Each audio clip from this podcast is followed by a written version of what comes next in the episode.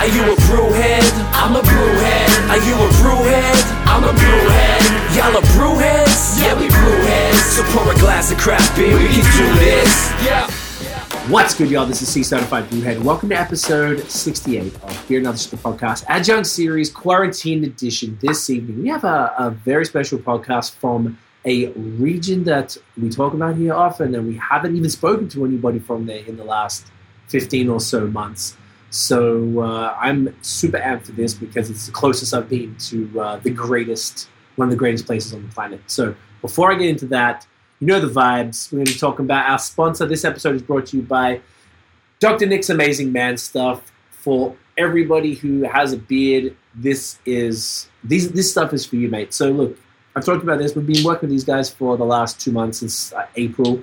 I received these products in January. I've been using them every day. You can see that they're kind of like you know mostly empty. Um, I genuinely love them. That's why we decided to collaborate with them for a few months. Um, you know, April through June here. Now these guys are based out of Massachusetts. Everything about them is craft beer to me. Um, they are completely everything is made in the states, from the bottles, the liquid inside. Everything is completely made in the states. They have uh, a series of these products. This particular one we talk about tonight are a, uh, a beard oils. They do oils, balms, and uh, face sanitizer, which is kind of crazy because it smells like citrus and you just spray your face and you're good to go. Now they're doing a Brewmaster series where they're collaborating with major breweries in New England, like Trillium, Treehouse, Lawson's, Vitamin Sea, uh, and they're actually creating beard oils based on some of their biggest beers in collaboration with the breweries, which is insane to me.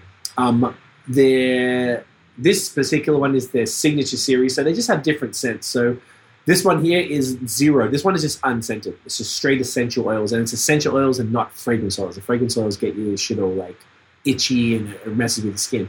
These bad boys are. Um, this is the unscented one, and that's number zero. And this is the number nine. Number nine has lavender, orange blossom, and sandalwood, just like a super earthy, but a little bit sweet from the uh, the orange scent.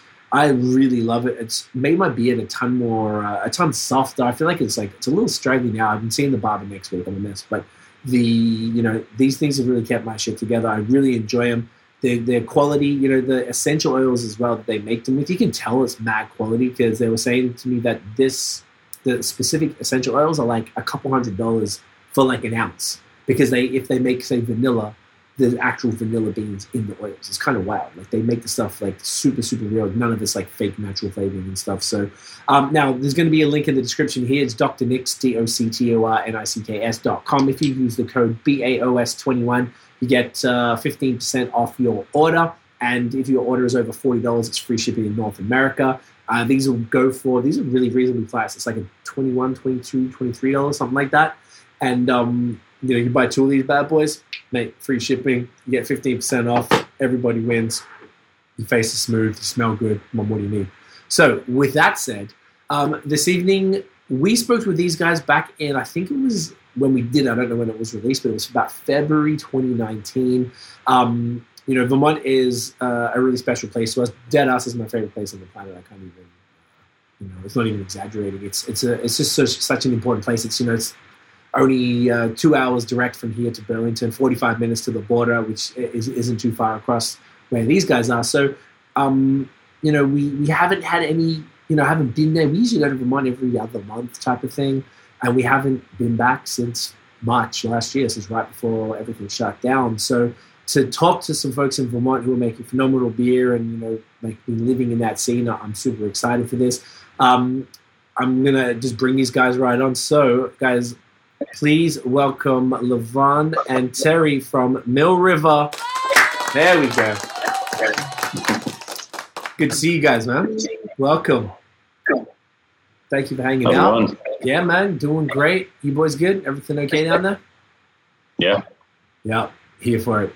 So you guys are in St. Albans, VT. So it's like probably the it's like Swanton just before the border, and St. Albans is like the next town down. So you guys are super close, like ten minutes from the Canadian border, which is uh, you know super convenient. So we we got a lot to get into. Like I was saying, I, we haven't actually spoken to anybody from Vermont in the last 15, 16 months on the pod. So mate, I'm super keen.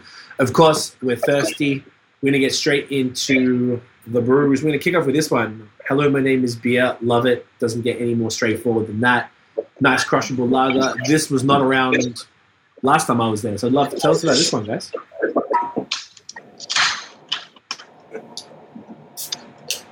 There anything we need to know about this particular beer? What's going on with it? Ooh, it smells great. Uh, Levon, I'll let you start. Um, I mean, it is what it is. It's uh, it's my name. It's beer. it's uh, our our offshoot of our nice, crisp, clean lager. I love it. How long has this one been around? Mm, probably a little over a year. Okay, Yeah. because I don't recall um, a bunch of uh, lagered options the last time, which would have been yeah 2019. Um, Yeah. it- like if you brought it in about then, was that because of the pandemic? Did you have like a, an opportunity to actually maybe get into some lagers, whereas before you you might not have been able to? Yeah. I think tank space was more readily available just yeah, from what, what we were going through. Um, we're, we're a smaller brewery, so tank space isn't always available when we want it. So of course. When, when we uh, when production slowed down and everything slowed down, we we got to mess around with a few things that were kind of on the back burner for a while. Finally, get to test it out a bit. That's awesome. Was this the first like Yeah. crispy boy that you guys have done? Um, no, we had done a Mexican style lager before that, um, and this is kind of an ad- adaptation of that. What was that called? Um, uh, Molino Cerveza. I had that. I think I had that last time. Yes. Okay. Just Yeah, wasn't the season because it was February. So okay. Amazing. yeah. Um, first of all, cheers, boys. Thanks for hanging out. yeah. Cheers. Yeah, this is great. Exactly what it says it is. Nice, crispy, malty, bready, a little bit cereal. Um, what do you? What's Yeah. the uh, what's the hop profile in this bad boy?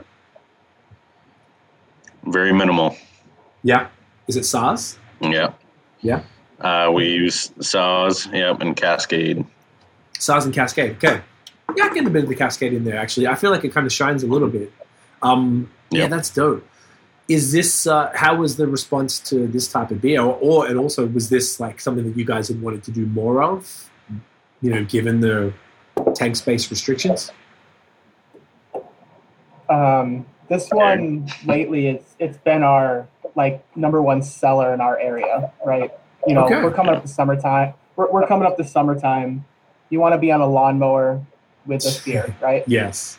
uh, um, it's definitely changed a little bit with with COVID, with tank space because dine-in seating, we're not maybe going as through as much beer. So uh, I would say we made it like a, the St. Albans market is well aware of Hello, and when a fresh batch or when we do some keg infusions that we can talk about a little bit for this Hello at the restaurant, they sell out pretty well.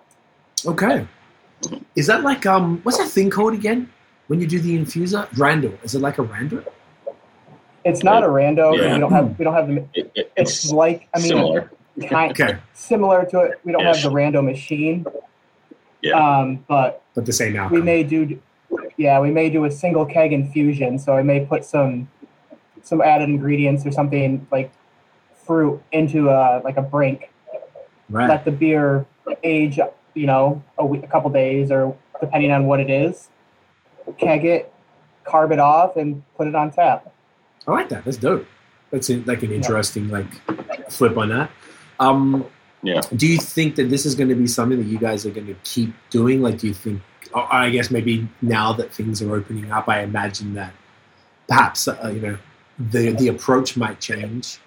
Um, you know, is this something that, that people can expect more of? Do you think as as you sort of, excuse me, um, you know, as time passes?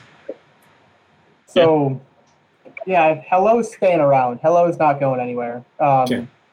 ho- hopefully, in the next couple weeks, we're going to be releasing um, a one-off for right now for the summer.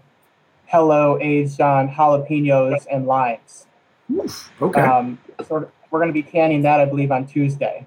okay, Uh, so, I've that's awesome. when I yeah when I when I came on board a few months ago, I kind of brought some of the like keg infusion ideas. Um, I, I like brewing with peppers uh, like hopping with pep, like dry pepper, you know, hopping with Dry peppers. peppering. Dry, dry peppering, right? Is that what it is? Yeah, dry Sure. peppering. um, so we've done jalapeno, we've done habanero, uh, we've done Thai chili. Uh, currently in my garden outside, I've got ghost peppers growing. To do that, you know, come late August, early September. So you got to have fun. That's, Yeah, that's the way to look at it. Big facts. Yep. I love it. No, that's awesome. Yep. Um, you know what? Let's get into your uh, both your respective beer histories. So people might remember. I don't remember what episode it would have been. Probably in the early, in like the hundreds, hundred and something, uh, where we had the whole Mill River crew on. There was like yourself, uh, Levon, your brother, your cousin, who I think were kind of running the show for the most part, and then all Yeah. of your uncles and and all of that type of stuff were there. It got a little raucous. It was super fun. It was probably the most people we'd ever had on a podcast. Um, hmm you know, it was a great experience. Uh, we're gonna keep it a little Oh, was this and it was fun because they were delivering food during it and stuff, and like you know, there was a whole bunch Oh, of yeah. respect. It was it was cool to see the family aspect of the brewery and really to see that everyone cared enough that they were like, no, we want to be here for this and we want to all say our piece. And I thought that was like super cool, you know. Um, as you know, Yeah. difficult as it was to keep things in line as the day progressed or as the episode progressed, it was uh, it was a really good experience though because the food was phenomenal. You know, bringing that chicken wings, so we all. I think some people needed to eat a more, eat a few more chicken wings than others, but um, maybe let's get into both of your. Uh, so it's definitely worth checking that one out for, for maybe a more in depth history. We are going to get into that today, probably a little bit bit different. So you boys want to maybe break down uh, each of your individual beer histories, and then we can just sort of talk through the, the history of the brewery itself. Whoever Yeah. wants to go first.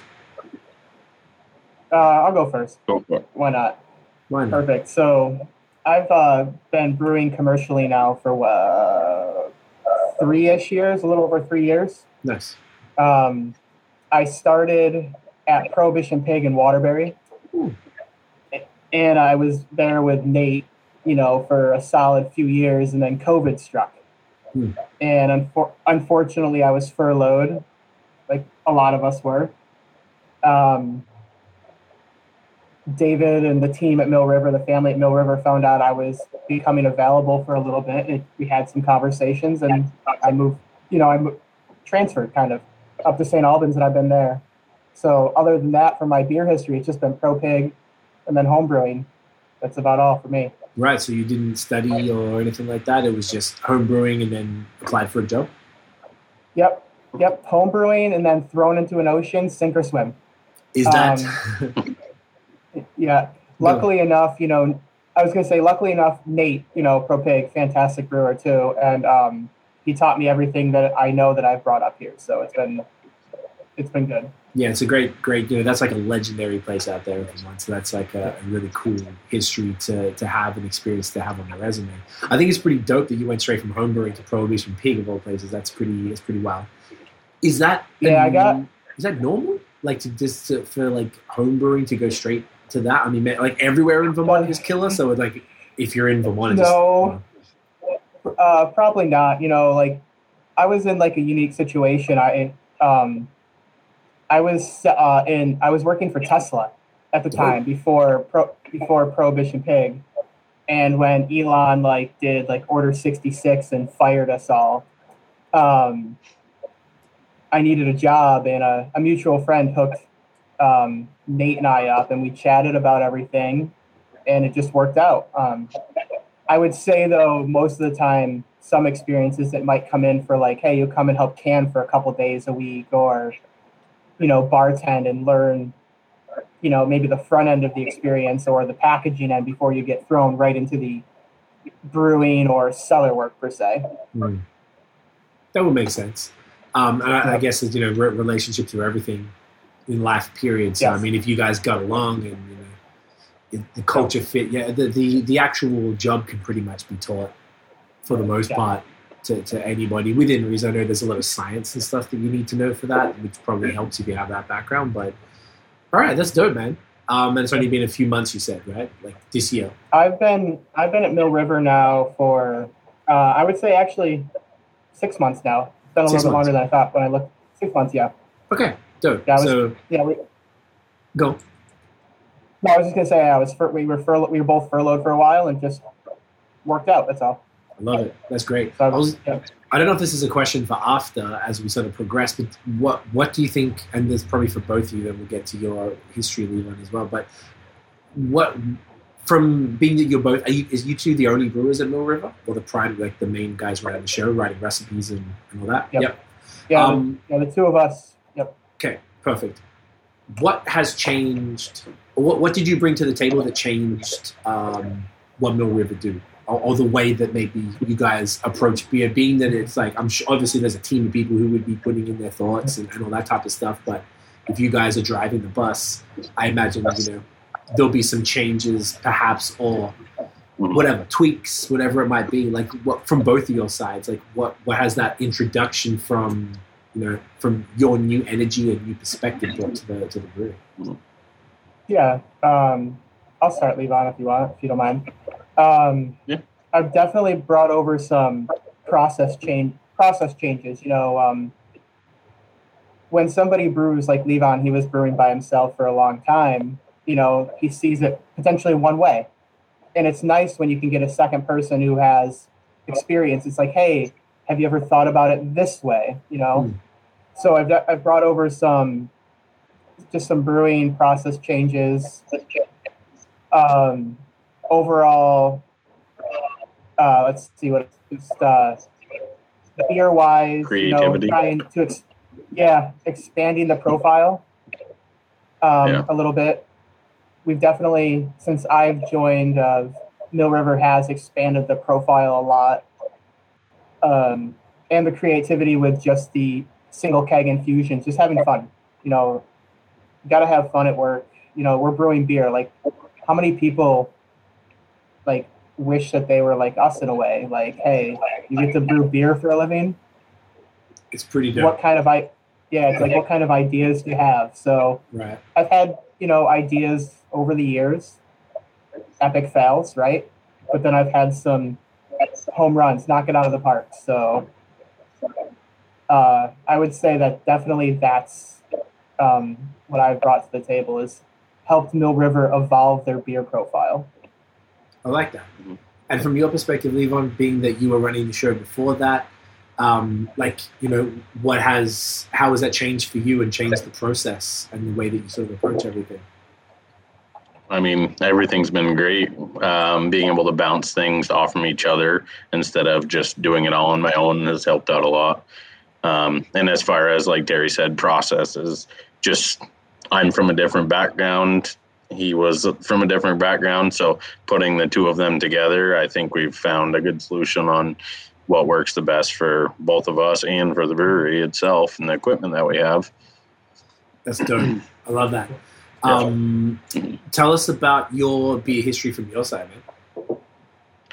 Um, I'm kind of similar to Terry. I I went from uh, home brewing to uh, kind of thrown straight in fam- family run business, and uh, I started out doing a little cellaring and helping on the side when I could.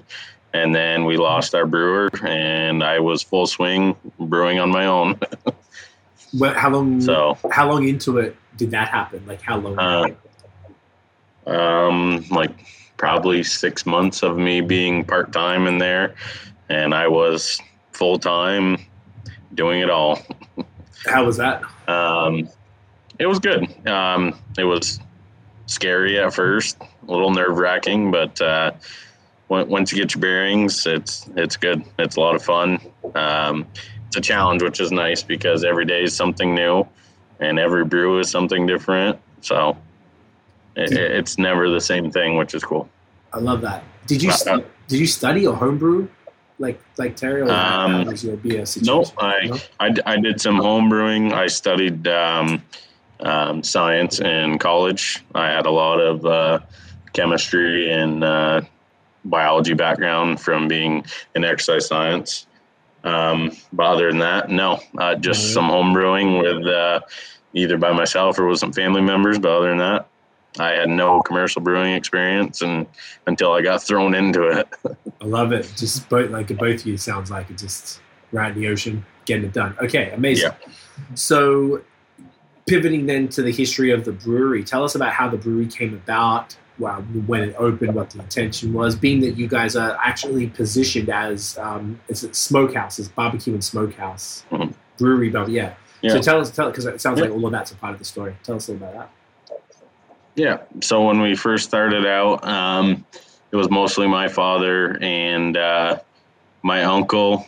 Um, they were doing some home brewing, and on Mondays when my uncle had the day off, they would my dad would bring down his smoker and they would do some smoked meats, whether it was ribs, brisket, wings, pulled pork, didn't matter. Um, they would just get together, and it turned into just my my father and my uncle and uh, a group of people taking Mondays off and just getting together to brew beer and have smoked meats. So uh, one one day they decided that they were going to turn it into a business venture. And uh, in 20, uh, 2017, we we opened the restaurant, and later in I think it was July of 2017 we opened the restaurant, and in the fall of 2017 we opened the brewery finally got all our stuff and opened the brewery. Okay, so it's been coming up on uh, four years now. Yeah. since everything. Okay. Yeah. Um, how like over the you know being that you guys are in a arguably like I think it's the best state for craft beer in, in, in the states. I'm I don't know. I feel biased. I'm, I imagine you guys are biased too. Are you guys both from Vermont? I am am not. You're not. Where are you from, Terry? I'm from New York.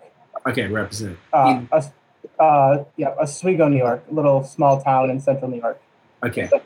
Um, are you both? Do you both think that Vermont is the has the best beer in the U.S. or are you uh, not not as biased?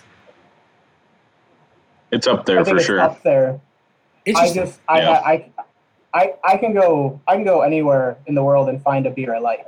That's it's true. really, it's really tough to like, you know, su- it's subjective, but Super. that's how I, yeah, that's how I feel. But it's like anywhere I go, it's like, oh, yes, I will try you, kind of thing. Right. I feel okay. Well, I'd be curious then. Maybe it's because we're from Canada and it's sort of like you know when we come down there, even though we, we go there regularly, it's still like oh in Vermont. Like it's always like a big deal. There's just like an energy there. It's just everything. The people are the nicest.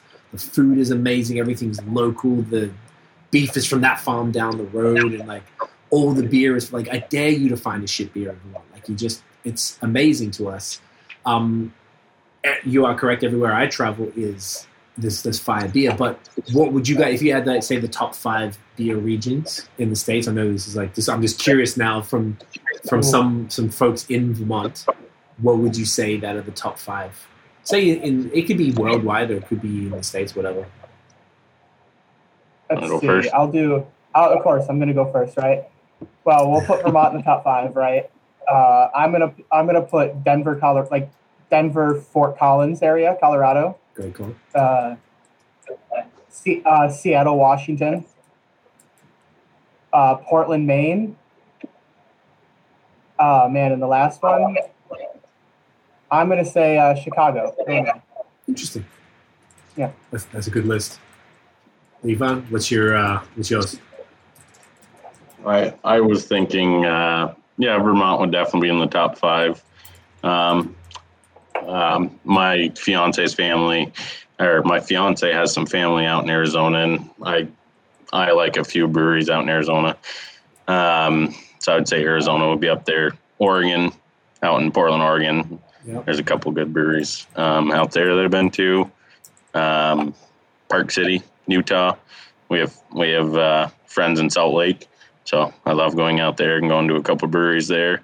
And uh, I would say maybe another one would be Florida, down like Sarasota, down around there. Interesting. Oh, there there's a couple there.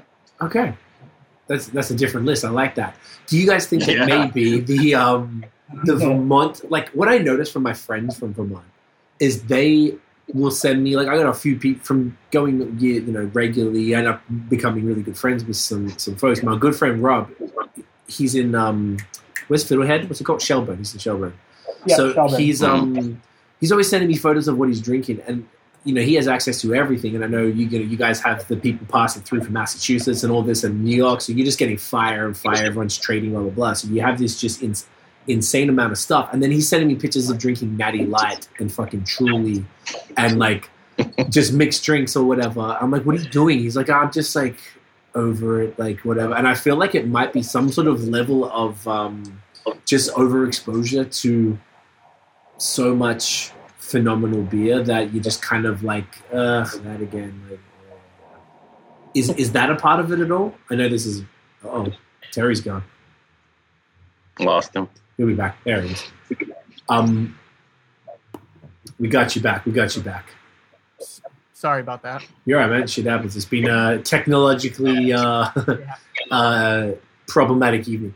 Um, yeah, do you think that is that for you guys at all? Do you ever get just like, oh, there's like there's no shortage of such world class beer that you kind of like not take it for granted, but but I guess maybe it is that. I don't know.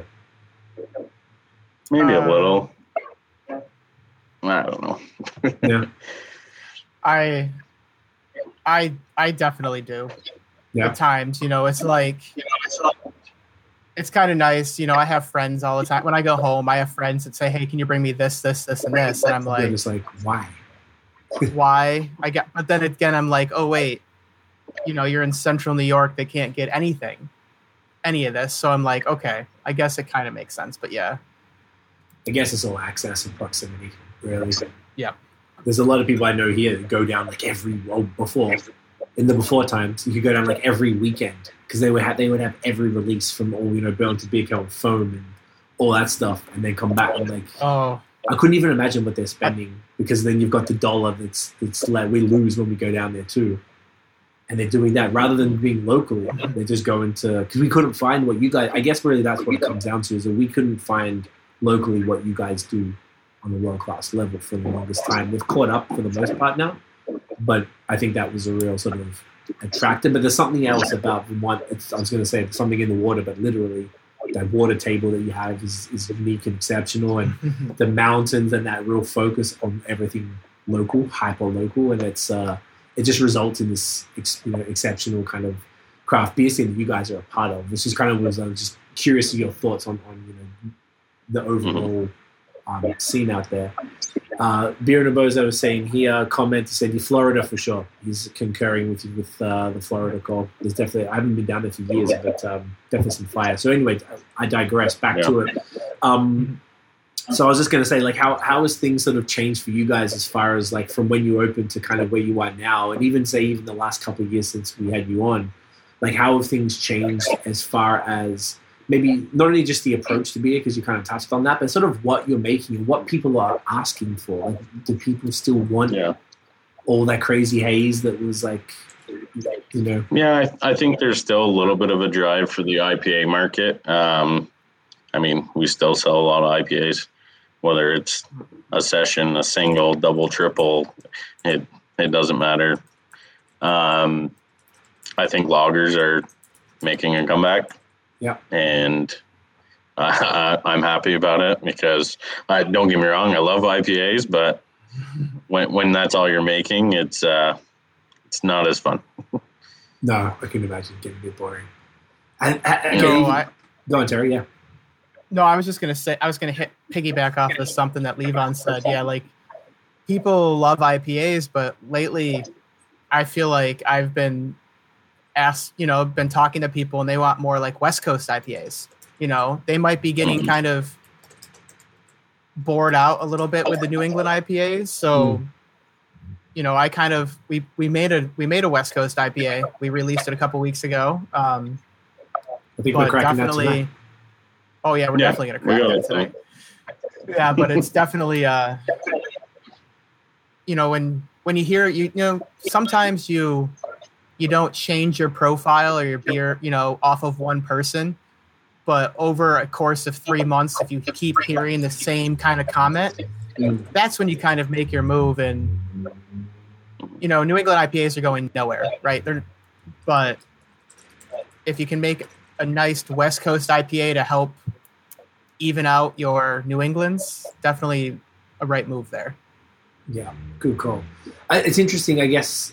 I guess I'm asking because I'm curious to see like the where the the palate is going because obviously you guys tend to lead the craft beer scene like globally as far as the trends. To, typically, anyway, I can't think of any trend that started elsewhere, but you guys tend to start it and then it kind of like spreads on to to everywhere else. So that's interesting because we're starting to see that here at the West Coast, the rise of the lager, which I thought you guys kind of already had a decent amount of um, lager action out there, or was it? Does that feel like a, a more recent thing? Uh, no, there's you know, I would say I would say you had you know you have Von Trapp right. All Yeah. they do is lagers, Yeah. so th- they've been on it forever. Um, but I would I've been in Vermont now for six years, and I've definitely have seen more over the last couple years Okay, than I than I did when I first moved up here. Okay, so it's starting to to become more of a thing. Okay, I like to hear that. Yep. I feel like it was a little slower here in Quebec, but it's definitely like landed within the last 12 18 months. So I agree. I always thought that you guys always always had lagers. They're everywhere. And, um, I feel like yeah, maybe it was Von Trapp or just in general though. I feel like there was there was it was a little more. Um, you know, say like the the hype kind of breweries always had the lagers out there. You guys, you know, I feel like that kind of drove the market a bit. Um, so that is interesting. The West Coast IPA is fascinating. That's pretty cool. I mean, that must make things a little more interesting for you guys, even though yes, it's another IPA, but it's a completely different profile you're trying Yeah. to achieve and, and stuff like that. Not that I imagine you would have done them before, but now if there's more of a demand, that means there's like a, a bit more of an excuse for you to play with West Coast and what that could look like. And I, Yeah, I think between sorry, No, you can go. You I- go. I, th- I think between us, that's one thing that we've found is that he likes different styles than I do, and vice versa. And it's it's helping us to push our boundaries on making those beer styles. Whereas before, it was tough for me to make something that I didn't like, but uh, now I'm I'm open to doing whatever, and hopefully, I I think both ways we'll we'll we'll both be open to making whatever style is is wanted, whatever style is needed. I love that. Um, what were you going to add to that, Terry, before? Nope. I was gonna basically say the same thing. Like to be honest, it's like there are styles that I love and there's styles that I I just it just doesn't do it for me. And it seems like it's opposite, you know, Levon and I are opposite with our styles, so we push we push our boundaries with each other. Uh brew, brewing wise, you know, you're only gonna get better as a brewer the more times you're tested right? If you make in New England IPA after New England IPA after New England IPA, yeah, you're making good beer, but you're not like learning Mm. as a brewer, right? You know, lagers, you know, lagers can be tough to make. You know, uh, stouts, bourbon barrel beers, sours, kettle sours. You know, you're going down. You can go down a different, tr- like a different train. So it's really nice when we can throw ideas off of each other. Definitely. Continue. I like that a Yeah. lot though. So on, on that, you were both saying you have different palates. Like, what what do you guys? What where those differences lie? Like, you know, what what styles are you both liking and not liking, and how does that kind of work between? you? I I'm a sour drinker a lot. Okay. Like and so like my palate yeah, b- um that's you know, sours I do like a little bit more of a malty the West Coast IPA. Um I I you know, I like just about everything. The only style that really doesn't agree with me personally are saisons. And that's and that's one beer that Levon likes, and it's just one beer that nothing flawed with beers at all. It just doesn't do it for me. That's all. right. Look, that's fair. Um, and then Levon, are you not liking some of those things, Um, like the sours and no, stuff? I honestly like West Coast is not my favorite style, um, but we made it, and I think it's amazing. Um, but out of out of the styles that he likes that I don't like, maybe along the black lines of a black IPA or a black lager. Uh, yeah, gotcha. Yep. Are you I both do like my. go? I was just gonna say I do like my black lagers and black my Schwarz beers and my Yes. black IPAs. Schwarz beers are incredibly underrated. Fuck, they're good, man. Yes. I drink them all the time. Yes, they are. Uh, uh, are you both willing to be convinced, or at the very least, even if you're not convinced, be like, do you sort of like have a, all right, fine, you want to do this? Let's just do it. Let's make it as best as we can, and hopefully, That's yeah, that's how we do it, basically. yeah. Yeah. that's pretty good. It's like, cool, prove me wrong, Yeah. or, or get me into If one it. of us is not in agreement, we're like, if we're gonna do it, let's just do it right. That's that's super dope. I really like that. Um, question, like- go on, man. no, I was just gonna say, or it's like we pick our battles. Like, hey, you pick the last one. Now you got to. Now, now we have to brew mine that I want to do. That's a good point. Yeah, you can go back back to back. I love that though. That's actually a really cool way to work, and and, how, it sounds like it's helping you both kind of grow as far as your palate and expand your own you know beer horizons as such, whilst also benefiting the consumers of Mill River, being that people now can try different styles that are done in a really great way. That, that I'm sure complement a lot of the food items as well, which we'll get to shortly. Um, Beer and a Bozo has a question. He said, For years, John Kimmich has been telling us to just drink the bloody thing out of the can. Are we elevating craft beer to something it was never meant to be? I think he's saying that because he saw you uh, Levon drinking the, the beer out of the can. yeah. And um, uh, and he also says, truth be told, I nose the can more than the glass. And like, I do that too, actually, particularly for like IPAs or anything hoppy. I'm sitting here, no sipping, or while, while you're talking. Yeah. Um, yeah. How do you guys, what do you got, how do you guys feel about that? I, I- it depends on the beer style. Yeah. It depends on if you want to, you know, have the if you have a glass if you have a glass next to you, right? If I'm home if I'm home relaxing on the couch, you know, I don't mind having the glass, but if I'm out in the backyard doing yard work, I don't need to worry about a glass, right? It's all That's, that's for me situational. situational for me, what 100%. That makes a lot of sense. I always found it was kind of weird with that drink from the can thing, but I always did. I tried it either way, and I felt like it tasted better in the can for Hetty at least, or for I think I, I agree, Craig. Um, and some styles of beers, I think a lot of pale ales, um, the the aroma and the nose comes out more in a glass, yes, but I, I feel like it's preserved more in a can than anything else. definitely. That's I, I kind of that's just me. Yeah, no, I, I definitely feel you, and I always try and like try it either way. But there's something about like I don't know. I like to to see it as well, and like sort of not overanalyze it, but I know if I haven't had it before, I want to see what it looks like. Yeah. you know, and, Yep. and, and see if you can understand. Oh wow, they did a great job with the clarity. This is crazy, you know, stuff like that, and just like Yeah. nerd out a little bit on it, but um, because the visual is a, is a is a part. That's the interesting th- part about cans, I guess. You know, Yeah. eat, eating, consuming stuff, drinking is a lot about the visuals. So, like, Right. you know, that's why we have plating and stuff like that, and obviously nice presentation. You've got the beer in the glass, and you're really looking. It's got the head, and like, you know, the head's supposed to keep the aroma. I've been learning more from. Uh, there's been a whole explosion of like Montreal or Quebec brewers that went to Prague and they went to Pilsen, Pilsen and all that stuff, and they came back like obsessed. So like a bunch of people Mhm. have been telling us about that and exactly how it's all supposed to be. And you can get those things where it's like this much beer, but and this much head, like it's actually a thing. Like it's Yep, kind of this, yeah. yeah. What's it called again? A moose? No, moose means foam. There's like a name for it. Yeah, I don't know the proper term. I just know I had it once in Denver at Bierstadt Lagerhaus. It was like a, a slow pour pilsner. It took eight minutes for them to pour my beer, Pretty serious, eh? And it was well worth it. That doesn't It's seem totally- cost effective. it's probably Yeah. not super cost effective, but god damn it, it's a Yeah. whole other, it's a whole other Yeah. thing. Yeah.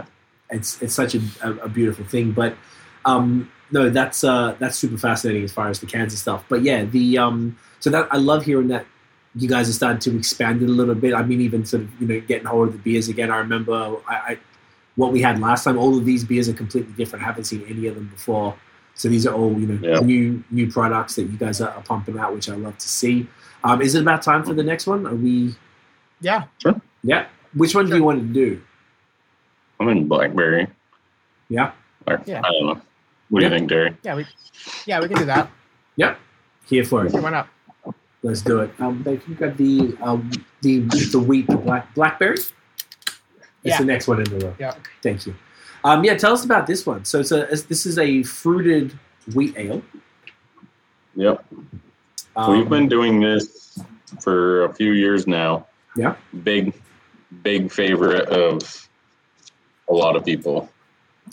love that. we- sou- sounds like I would say during during the summer, this is our our biggest seller for sure. I love it. Blackberry rhubarb wheat ale. That's an interesting combination. Yeah. Um, Yeah. usually, I don't think I've ever heard of anything except strawberry rhubarb. Um, Yeah. Where, little sweet, little tart. yeah, like well, no, I haven't even tried this from last time. Um, how did this one come about? Because that's a that's a pretty, like I said, a pretty unique combo right there.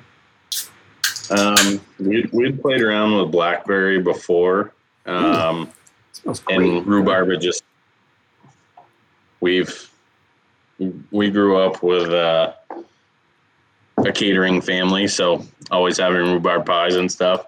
And I think my dad was just like, "Hey, let's try it in a beer."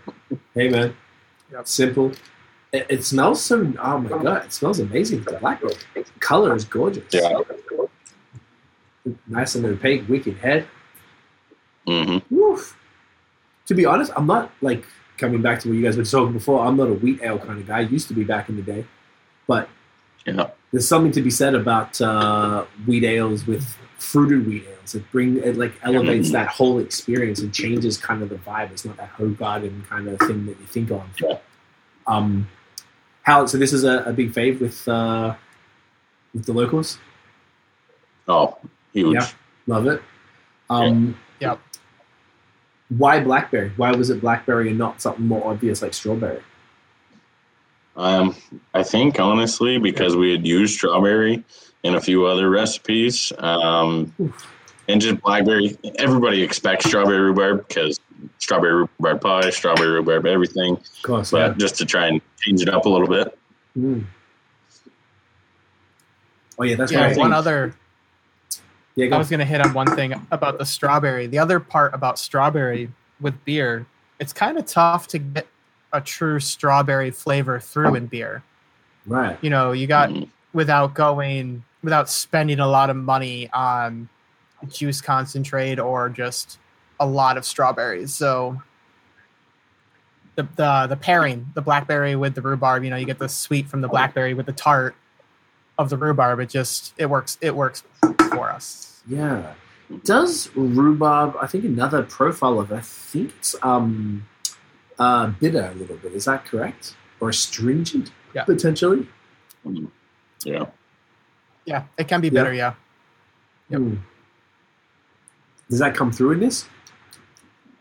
I can't I- really tell. Like a little bit, maybe.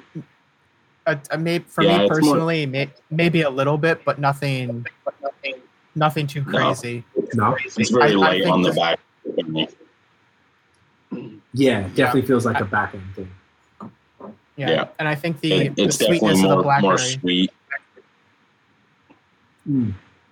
The, the blackberry puree definitely pushes through, and maybe a hint of the rhubarb on the back end, but nothing nothing crazy. No, it's definitely like it's almost like as you get as I drink more of it, get used to it. It kind of Mhm. smooths out, but the, the, the, the, I guess the contrast from the the lager to this, at first it tasted more bitter, but now now Yeah. having more, I'm like, yeah, it's like you know, um, Mhm. yeah, man, this is fascinating. This is great, and the, Yeah. the nose on the can, like in Beer and Bozo was just saying that, like, like it's su- like it's less Mhm. sweet in the glass than it is out of the can, um, Mhm. which is probably better because I feel like if you're drinking a wheat ale, you're not really there for the some sort of Yeah. you know, sugar bomb, right? Like it's not really what the Mhm. point of it is. Um, yeah, this is dope. I feel like is this style something that's like super common still? I feel like I don't see a lot of um, wheat ales around a lot these days. No. Unless I'm not looking. Not really. No? No, no, especially not fruited wheats.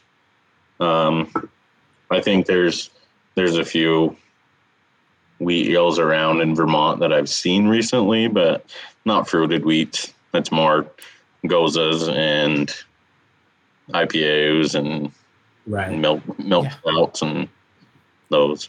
Stuff like that. Okay, no, this, milkshake IPAs. Yes, is that still a thing? Because up here it's kind of died off. I feel like smoothie sours were the other new wave. Um, S- uh, smoothie sours down or smoothie gozes or you know we see some places milkshake IPAs we still see some places. hmm yeah, I feel Have like we they done, have we done Yeah, have one you yet? done? No. would you either? Um, if we had a giant clientele that wants one, yes. Okay, so you're not like Nope. against it necessarily. No, I'm not. A, I mean, personally, I'm not against brewing anything. Okay. You know, I don't, we yeah, I don't I think we're against anything. It's just what what we should make versus what we want to make. Sometimes Yep. No, that makes sense. it, it's a balance. Yeah, like at least you're open because I have seen, you know, there, there are some places, and I, I respect it. It's their business. They're like, no, if the brewers aren't into it, they're like, we're not doing that. Yeah, right. I'm not mad Which- at that to be honest. Like, No, I'm not mad at that either. But it's like for uh, for me, if I brew, you know, a 14 barrel batch of a a saison, I'm not going to buy all 14 barrels of it. So we're going to brew it. You know, we're going to brew it. We're going to have some fun. We're going to do it right. But that's No, that's how I that's how I feel on it. I think that's that's that's a great approach. Yeah, the um, I mean, there's definitely something to be said for, uh, you know, I've seen like I was saying, a lot of breweries or the brewers are just like, no, if I don't like it, I'm not doing it, and that means they have more of like a passion for the stuff they do do, and it's going to be better. But the way that you guys have described your working relationship, I actually find this a really great approach because you're you're both able to like one at least one of you has to be passionate about it, I guess, for to kind of make it on the table, right? So one of you brings it to the table, like, oh man, we need to do a milkshake IPA. You're like, oh bro, I don't I don't like that at all. I'm like, all right, you know what? Let's make a fire one then. And I think that's a really healthy approach to one business. So people always forget that this is a business primarily, right? So you know, here to make money, and like you were saying, in Ontario, like if people are asking for it, then you guys are willing to do it, which I, I respect that a lot. But also that the, you're willing to, you know, step out of any, you know, maybe biases you may have or sort of not into it, and you're willing to, to give it a crack and, and do it the best you possibly can. I think that's a that's a really balanced, uh, intelligent approach to, to, to both brewing beer and, and running a business and keeping that business flourishing. That's smart. I like it. Um, so then the other side of it with the restaurant, which you know, like you said, was started in the July of uh, 2017 before the brewery opened. How do you guys work in tandem with the kitchen? And you know, do they? I, I'm pretty sure I've had some ridiculous desserts there last time, where it was using maybe some of the beer in like uh, in, in the, the actual dessert, and vice versa. Do Yeah. you sort of like? I guess you know, is that a regular thing where you're making beers and they're using it in the food? And do you brew beers to, to, to pair with the food, or uh, do they make the kitchen make food to pair with the beers? Like, what's that sort of symbiotic relationship? I think I think both. I think we we try and complement each other when we can. Um, the kitchen uses beer in beer cheese. They use it in um, baking. They use it in whatever they can, sauces, whatever. Um, and we every once in a while try and pair up with them and just go, hey, what can we make that would pair well with these wings or with that dessert or with this brisket sandwich or something. So I think it's nice collaborating with both. Um, recently, um, I was just talking to my my cousin is the uh, baker in the kitchen the other day, and I was just talking to her about what what she sees in the future for desserts. As she does all our homemade desserts, and she was talking to me about using more beer in the desserts, and I said. That's perfect. I said, just let me know what you're looking for, and we'll try and deliver.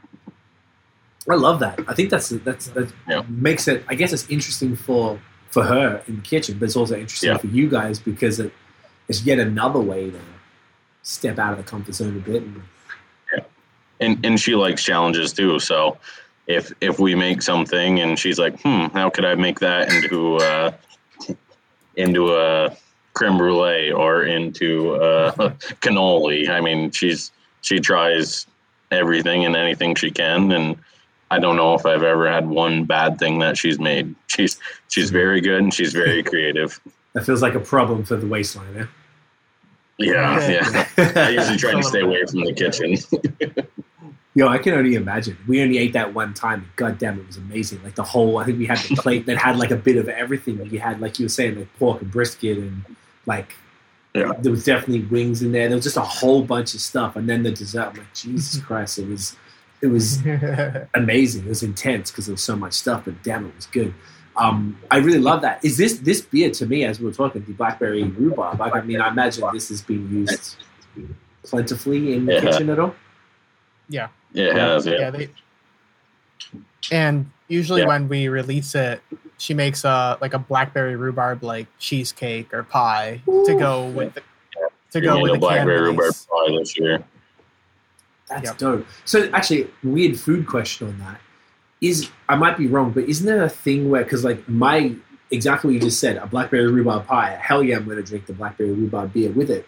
Isn't there supposed to be some sort of rule about contrasting the the the beverage to the food? So like you wouldn't have a, a imperial stout with a chocolate cake because it's the same thing, or am I off there? Yeah. Yeah. No, you're not. You're not. You're not really off. You're not really off there, but uh, her her pies. You know, she only makes a couple, maybe like two. Like so, there's not many slices, so they definitely sell quick. I mean, it's one thing if we were making, you know, two to three dozen blackberry rhubarb cheesecakes. So Right. with her Mhm. cutting the availability, I think that cuts that issue out to be honest. But yeah, I don't want. I agree with you. I don't want to have like a ten percent imperial stout with cocoa and like vanilla, and then also get like a black forest chocolate cake. with it, you know?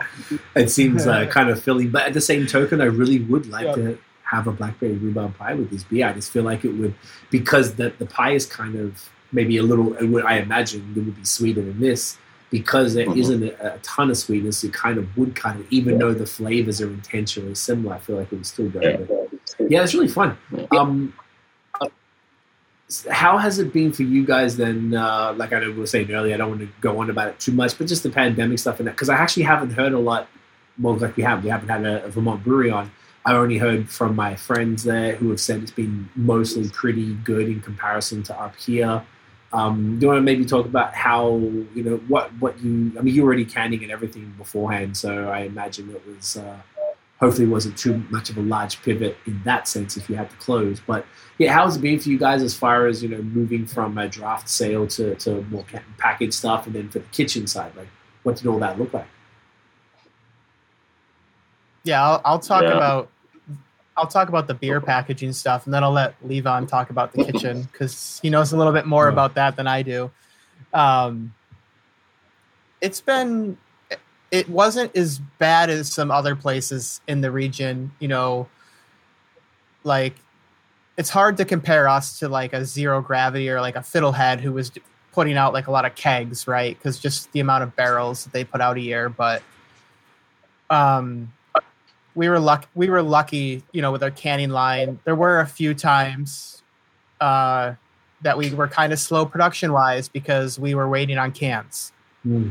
i mean everybody everybody was waiting on cans because everybody dropped keg sales and and moved to canning.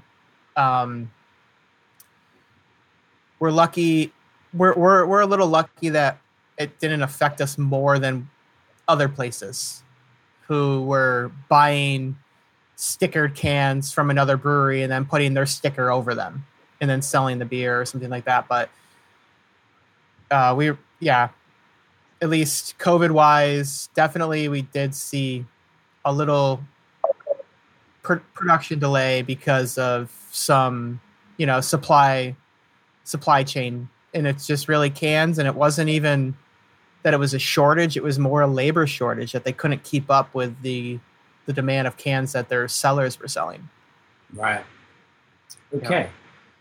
That's that's in line with what I heard up here as far as that. But I mean, at least you guys had a canning machine because I heard not only was there delays in the cans themselves, but say the mobile canners for the for those who uh, didn't have that already, like that, they were booked out crazy. Yeah, I'm sure. So I imagine that was a, a bit more of a thing. So that's really great that you guys had that kind of locked in. And, and I guess then on that side, a follow up question would be um, your keg, sorry, your your um, can sales.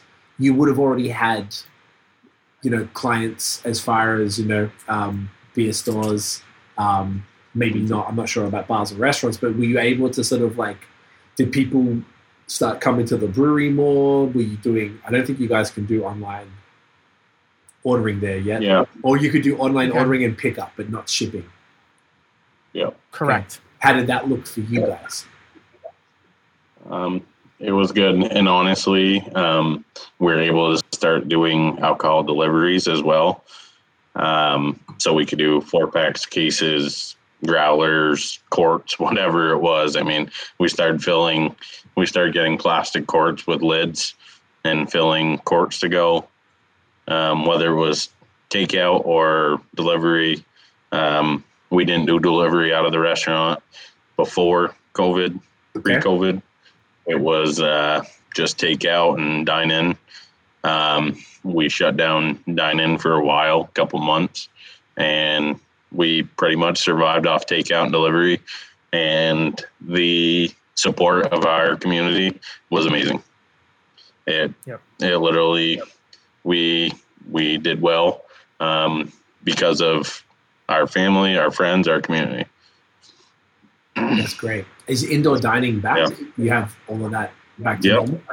Yep. Yeah. So we've we've had indoor dining only to like uh well it was like 50% capacity. I think it's up to 75% now. I think in the next week or two it's supposed to be opened up to 100%. Um so hopefully originally the goal was by July 4th that everything was going to be wide open, but I think they're actually striving to get it a couple weeks before then. That's not bad. I mean, but like that seems aligned with the, the kind of cases that you guys had. I don't think it was too wild, eh? Like you guys kind of did pretty well. No. You guys are so sparse, we- and We were- spread out. We were very low. Yeah. Yeah. Yeah, that's great. We, we only finished. We had a curfew, all like an eight p.m. curfew since January. Oh. It only finished on Friday last week, and they opened up patios last weekend as well when the cur- when the curfew finished. So we haven't I, I haven't been to a brewery or more than a year, like a, a, a restaurant, eating at a restaurant. Was the last time was probably in Vermont in March 20, 2020. So I, I don't even know how I feel about all that shit now. Like it's I don't know. I'm kind of a little shook because people were wilding here, it went out of control. It was like the worst. This was like the LA or sorry, what was the what was the bad bad area? Was it New York? Was the bad part of the states, right? That, that really messed up and had bad New York. areas. We were that. Yeah. Yeah, New York City was bad. New York was that, right? So Quebec was that. So that's why they had to do all these crazy things, and now Ontario and like Toronto, are a whole shit show as well. So it's like it's interesting. So I think there's definitely something to be said for, you know, I think you guys are the least populated state too, right? One of them, yeah. Right, One of them, yeah. one of the Yeah. least populated states. So I mean that that's probably helped as far as keeping people a little bit more spread out. And I feel like everyone there is just super Yeah. sensible and, and pretty chill and just, you know, I guess it didn't get too out of control, which is good. Um, but no, I'm glad I'm glad to hear that you guys were, killing it with the sales and, and the community, which which seems to be the common thread amongst all of this stuff. People seem to be consistently saying that the communities are showing out, and it really shows. I mean, I feel like any out of I I sort of asked all of that more because Vermont is one of the places I always feel like that community is just incredibly strong. Um, for anything local, doesn't matter if it's beer or the spirits, the, the cheese, the maple, the food, the local restaurant, anything. It's just everything is just so like you know, and people just really care. They want to support everything local, and it's it's so fantastic there. So uh, it does not surprise me at all to hear that you know people are turned out, keeping everything going. So have you anything that happened during this last year? Have you kept any of those things and have worked out good, such as like a delivery for for the food and things like that, or Um, we have up until now. Um, I think with the the summer months rolling around and everything being open, um, I think that I don't think we're going to continue delivery just because we want to try and give the customer base that's in house the best service that we can and not take away from that. Um, that's fair. and I think a lot of people, a lot of people understand that. Um, we'll still do takeout, um, but just being able to have one or two or three people dedicated to delivery is tough. Yeah, I can imagine that's some serious personnel for when you can Yeah. now you got to pay. There's like gas, the car on the road, wages for them to drive it all. When they could be at the restaurant serving significantly more people in that time. I completely get it. Right. It's a it's a survival tactic as opposed to an ongoing thing. Okay, Yeah. I like that. Yeah. Uh, Hop citizens in the building. What up, bro? Hope your life went well, my man. Um, no, that's dope. I, I really like to hear that. So, as far as um, you touched on something before that I actually don't recall if we got into the last uh, podcast, which was a barrel program. I think you mentioned sort of about barrel age stuff, Terry. Uh, do you guys have you guys ever had a barrel program, and do you have one now? I don't recall from memory. I'll I'll take the lead on this one. Um, this this was uh, one of those other processes I brought over. Okay. Um, yeah. And when I say we have a barrel program, it's ma- it's massive with four bar- with four barrels. That's that's all we have right now because we don't have space. Um, we don't have space, right? You know, you're we're restricted on space, but uh, we were lucky enough to get some barrels from uh, WhistlePig, and so yeah, they so we- local?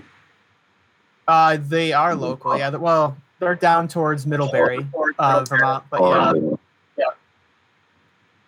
um, we brewed a maple porter that we're gonna throw in throw in the that are in the WhistlePig barrels you know that will hang out for eight months. And then we'll release it next year.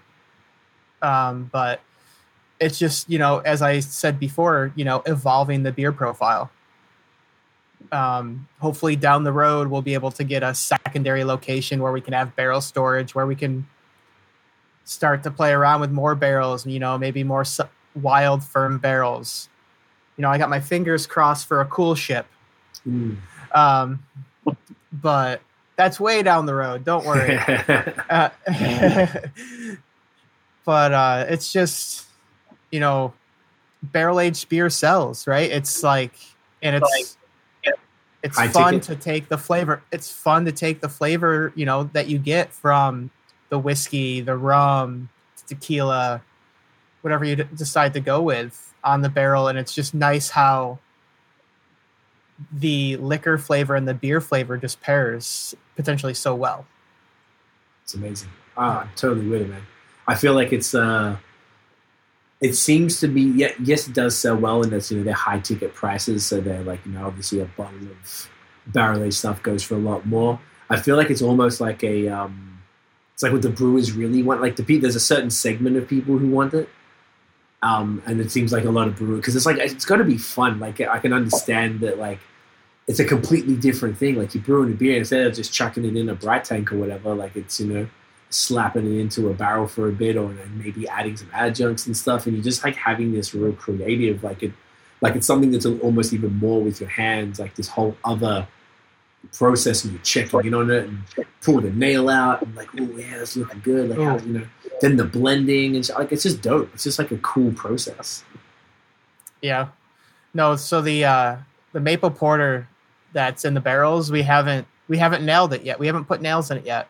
Okay. I've kind of told that I've kind of told them no touch, like no touch, don't touch for a while. and That's it. then, you know, once once we get, you know, a couple months that you know, it's already been a couple months, but you know, a couple more months we'll we'll put a nail in and we'll start tasting. And then eventually one day we're gonna taste it and we're gonna be like, okay, it's happening tomorrow. Like it needs to go. Like and so we'll brew you know, so then the blending part process, it's I'm excited for it. I'm excited to see, you know, I've done a few barrel aged beers, but again, at a smaller another smaller brewery, but it's one it's one barrel, you know, one barrel, that's all.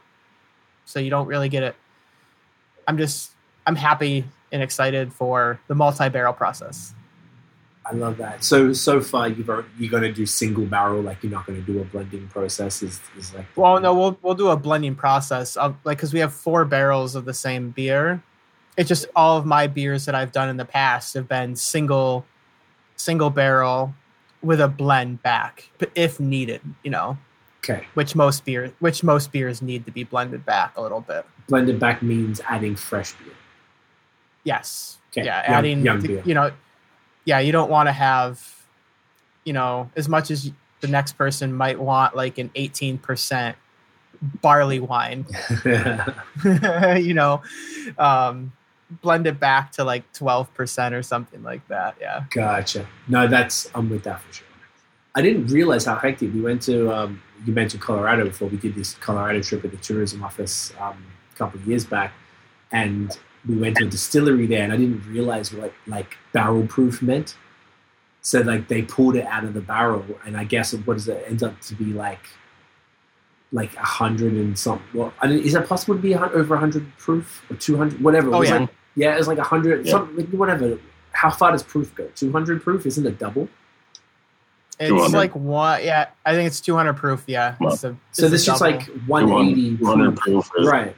Is is pure alcohol. pure ethanol? Okay, Yeah. so whatever. It was like Yeah. insanely high, and I didn't realize when you try. I'm like, oh my! And then they have this little thing, and they squirt water into the thing to blend it back in the exact same way. And I've never really seen that before. So I, I'm, I have still haven't really seen like beer being blended, but that was the closest I've seen. And like that shit is wild when you really think about it. So I never really thought that that's no one's ever mentioned that really in all of these millions of podcasts that, that like the beer ends up being like 18 percent. You have to. I thought people added the young beer to for more of a flavor component as opposed to a uh, to control that wild ass ABV.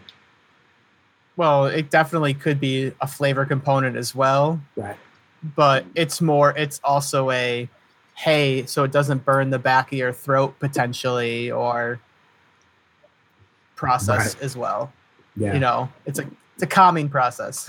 Yeah, that makes sense. And obviously, like you're right, it's different to have like a hundred plus proof bourbon as opposed to a eighteen percent like you know barrel aged Yeah. barley wine or something. It's not not as fun. It's a little intense. Well, Or to, to give you to give you an idea, our barrels are 125 proof, and we didn't strip them. Of all the, we didn't strip them of all the liquid inside before we put the maple porter inside. So Correct. it, Mm-hmm. it's going to have to get blended back. okay? So I didn't know. I've never heard that before. That the barrels have a proof. So is that So what, the yeah? Explain no, that. so yeah, so when the the lick, you know, when the whiskey or what or rum or whatever gets extracted from the barrel, they're still liquid in the staves, right? The staves aren't dry, and there is, you know, still some on the bottom of the barrel. So when they get transported to the brewery or the winery or whatever that's going to use them next, there's still some in the bottom, and just leave it was uh they just leave it in there you know gives it flavor. You don't want your right because barrel aged beer you don't want to grab a a barrel from a distillery and then not put beer in it for a month right you want to you want to kind of put liquid right back in there right away you don't want it to dry you Mm. don't want the staves to, you don't want the staves to dry out Makes so complete sense. yeah, and then the added, the added uh, liquor that's in there also helps like sanitize the barrel because nothing's gonna grow, nothing's gonna grow in there with the high proof alcohol. With 67% whiskey. Yeah. Yo, that's actually Uh, genius. I don't know why I never really thought about that. That's because my first thought was like, oh, wouldn't you have to clean it or whatever? But I'm like, nah, you're right. It's it couldn't be more sanitary, and it and it's also that sanitizer happens to be packed with flavor, and, that, and that's the flavor you're going for anyway. So Yeah. That's a bonus. Uh, another thing that uh, sort of reminded me, as you said, you're doing a maple porter. Um, I don't know if you want to touch on this too much, but I know that Levon, you and your cousin, uh, if I'm not mistaken, are maple people with trees, and do you explain it to me? Is it what? Maple, Sure. I was going to say the word farmer, but it's not a maple farmer. Is it? Maple sugaring. Sugaring. Okay. Um, Yeah. do you want to touch on that? Because I think that was like a your original like business, if I'm not if I recall correctly. Yeah. Yeah, we still have that going. Um, we actually used our maple syrup in that maple porter. I assume. Okay, dope. Um, it's pretty much the same thing, that we had years ago, we've increased. We're we're boiling a little over three thousand taps, which is kind of a smaller operation for Vermont. I mean, there's anything from hundred taps to two hundred thousand taps in Vermont. So we're we're we're on the smaller end, I guess. But uh, yeah, it's uh, it's a little bit above a hobby for us, I guess, if you might say.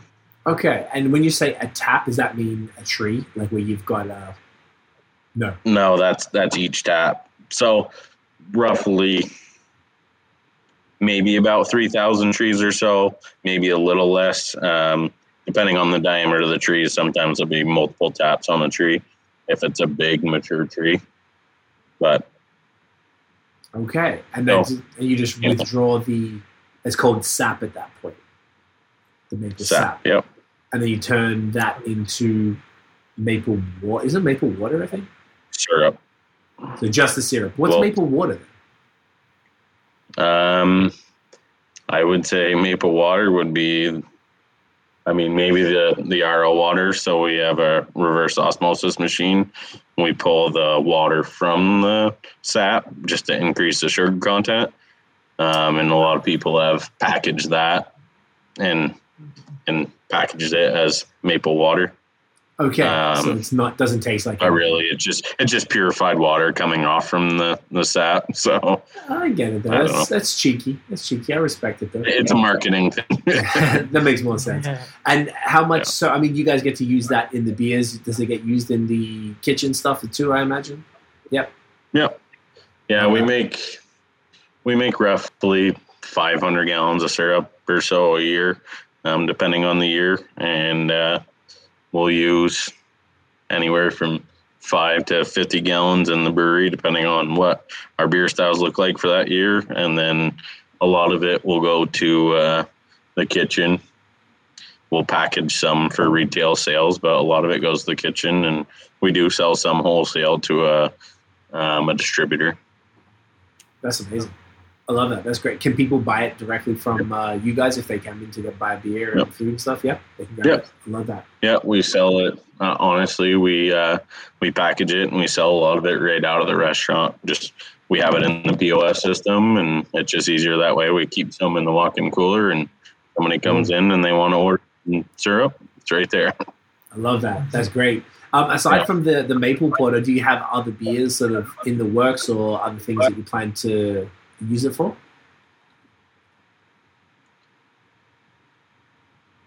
I Me? mean, I sorry, he he, I you skipped. I missed that middle part. I kind of um, aside from just the maple porter, do you have other beers in the works that you plan to use maple for?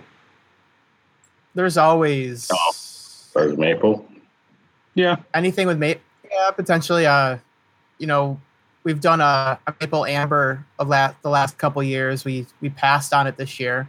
Um, we can bring that one back. I mean, I'm almost I'm okay with trying maple and like a potential in an IPA at at, one point. Um, Interesting. uh, but lately in my head, I've been kind of thinking maple with like a like a Rauchbier, like a maple Rauchbier or something like that down the road. That's an interesting option too. I don't think I've ever seen a Rauchbier that has other like adjuncts in it. Yeah, I don't know if it's technically considered a Rauchbier though, if there's adjuncts in it, you know, because No. beer beer purity laws, whatever. Yeah, a Uh. smoked maple lo- a smoked maple lager or something like that. You know, I don't know. Um, That could be dope. that I have some some fun ideas in my head. It's just planning them out and being successful, right? Yeah. and convincing Levon, to be like, all right, hear me out. oh, he's he's put his foot down a couple times already. Yeah. what did he say no to? That that actually must be that gotta be funny. Oh, it's just really black IPA. I about Oh, that's it? once once yeah, so far once every three weeks I ask him let's do a black a black IPA. Yeah. Not successful So- yet. Not yet. Give it time. I feel like they have uh have they been making a comeback in Vermont at all? Because I feel like they kind of have Yeah. yeah. okay, yeah. A little bit, yeah. Yeah. Like subtle. Like people aren't like they're not like people have six different black IPAs, but I feel like they're like they're popping up. It almost just goes through like a wave. I feel like it comes through maybe like boredom Like, oh my god, another New England fuck. Let me do a West Coast. Let's do a black IPA. Let's do a Yeah. brut IPA. Maybe if they're really bored, No, switch it back up. No, you guys not. no. No bruts. No, no. I don't. I can't do it. That that's okay. Maybe there's one beer style that I just won't brew, and it's a brut IPA. I respect. Why is that? You had never had a good I one. I just I haven't had a good one, and it just again it doesn't really appeal to me. Um, it's like I feel like brut IPA was a summer fad a few years ago, kind of like glitter beer, right? That was a fad for a it's true. for a summer, and then hard seltzer became the summer fad, but that never went away, and that's still here. so we're not going to get a Mill River seltzer. Is what you're telling me? Oh no, Mill River seltzer probably at some point maybe. You almost have to, right? but yeah i mean we have so so we have done a non-alcoholic one with blackberry nice. to add to add a non-alcoholic option for people in the restaurant That's a great idea. Not is non-alcoholic uh, becoming a thing down there. uh a little bit yes Yeah. um we've definitely had some people that have asked us about it it's something that i haven't really played around with that if once i do the you know the research and everything yeah we'll we'll have some fun but i again i want to make sure i'm fully educated on something before going into it saying it's non-alcoholic but then it's alcoholic It being or something alcohol. you know, Yeah. and then it being alcoholic. So it's like, it's definitely something that we are looking at though in the future for our pro, our portfolio. I like that. It's it's it's become like a huge thing here, like a ridiculous thing beyond anything I ever thought it would. Because I thought it was hot garbage Mhm. until recently. Um, Yeah. now I understand. I, I get it now. Like I feel like they're like it's all about how you approach them. Like Right. if you Well- think you can't think of it like it's a beer, it has to be fizzy beer flavored water thing in your mind as a consumer to be able to appreciate it. But then from you guys, I believe there's three ways to make non-alcoholic beer. There's like a specific yeast, there's de-alcoholizing it, and there's something else Yep. which I always forget. Yeah, yeah, there's there's an there's an enzyme you can use which is de-alcohol. Uh, you know, Oh, taking the alcohol de-alcoholizing. out. Yeah, the third one I don't remember, but Yeah, it's definitely the too. yeah the yeast. I've been looking at you know doing a little research on uh, the enzyme that you you would use to take the alcohol out. So Mhm. I'm not comfortable yet with trying it, but Soon. give me a cup you know give me a little bit and and a pilot system you know where we can have some fun with like a two barrel batch we'll have some fun I think that'd be good. I feel like it's just a matter of time before that's. Uh, I think after this, um, I mean, I, obviously you guys didn't get the lockdown as, as bad as we did, but you know, with the amount of people putting on weight because of the lack of movement, obviously no gyms or that type of stuff, there seemed to be a bit more of a trend towards, like particularly you know, like early on in everything, we're all just like fucking uh, just crushing, like you know, you know. weren't really sure what was going to happen. People were losing their jobs, and we're like, "Oh, are they're going to have money for beer." Like, yeah, that's all they have money for. So, like, you know, Yeah. that did it. That essentially increased, and then eating more. Then over that summer, then all of a sudden, like, everybody is like, "What? What happened here?" Um, and I feel like that might have like pushed the trend a little bit towards because you like, I know my partner Tiffany and I, is our producer of the podcast. Like, we like we like they satiate you in a way that I never anticipated, and it's great. It's so dope. Like it, like it tricks you sometimes to a way. Like you, if you're having the nights off, which you know I know about you guys, but I've had to put I put a schedule. Like I got strict drinking and non-drinking nights now that I stick to, and on the non-drinking nights, if I feel like something, I try and keep some non-alcoholic stuff around. Completely satiated. I'm like, I'm good.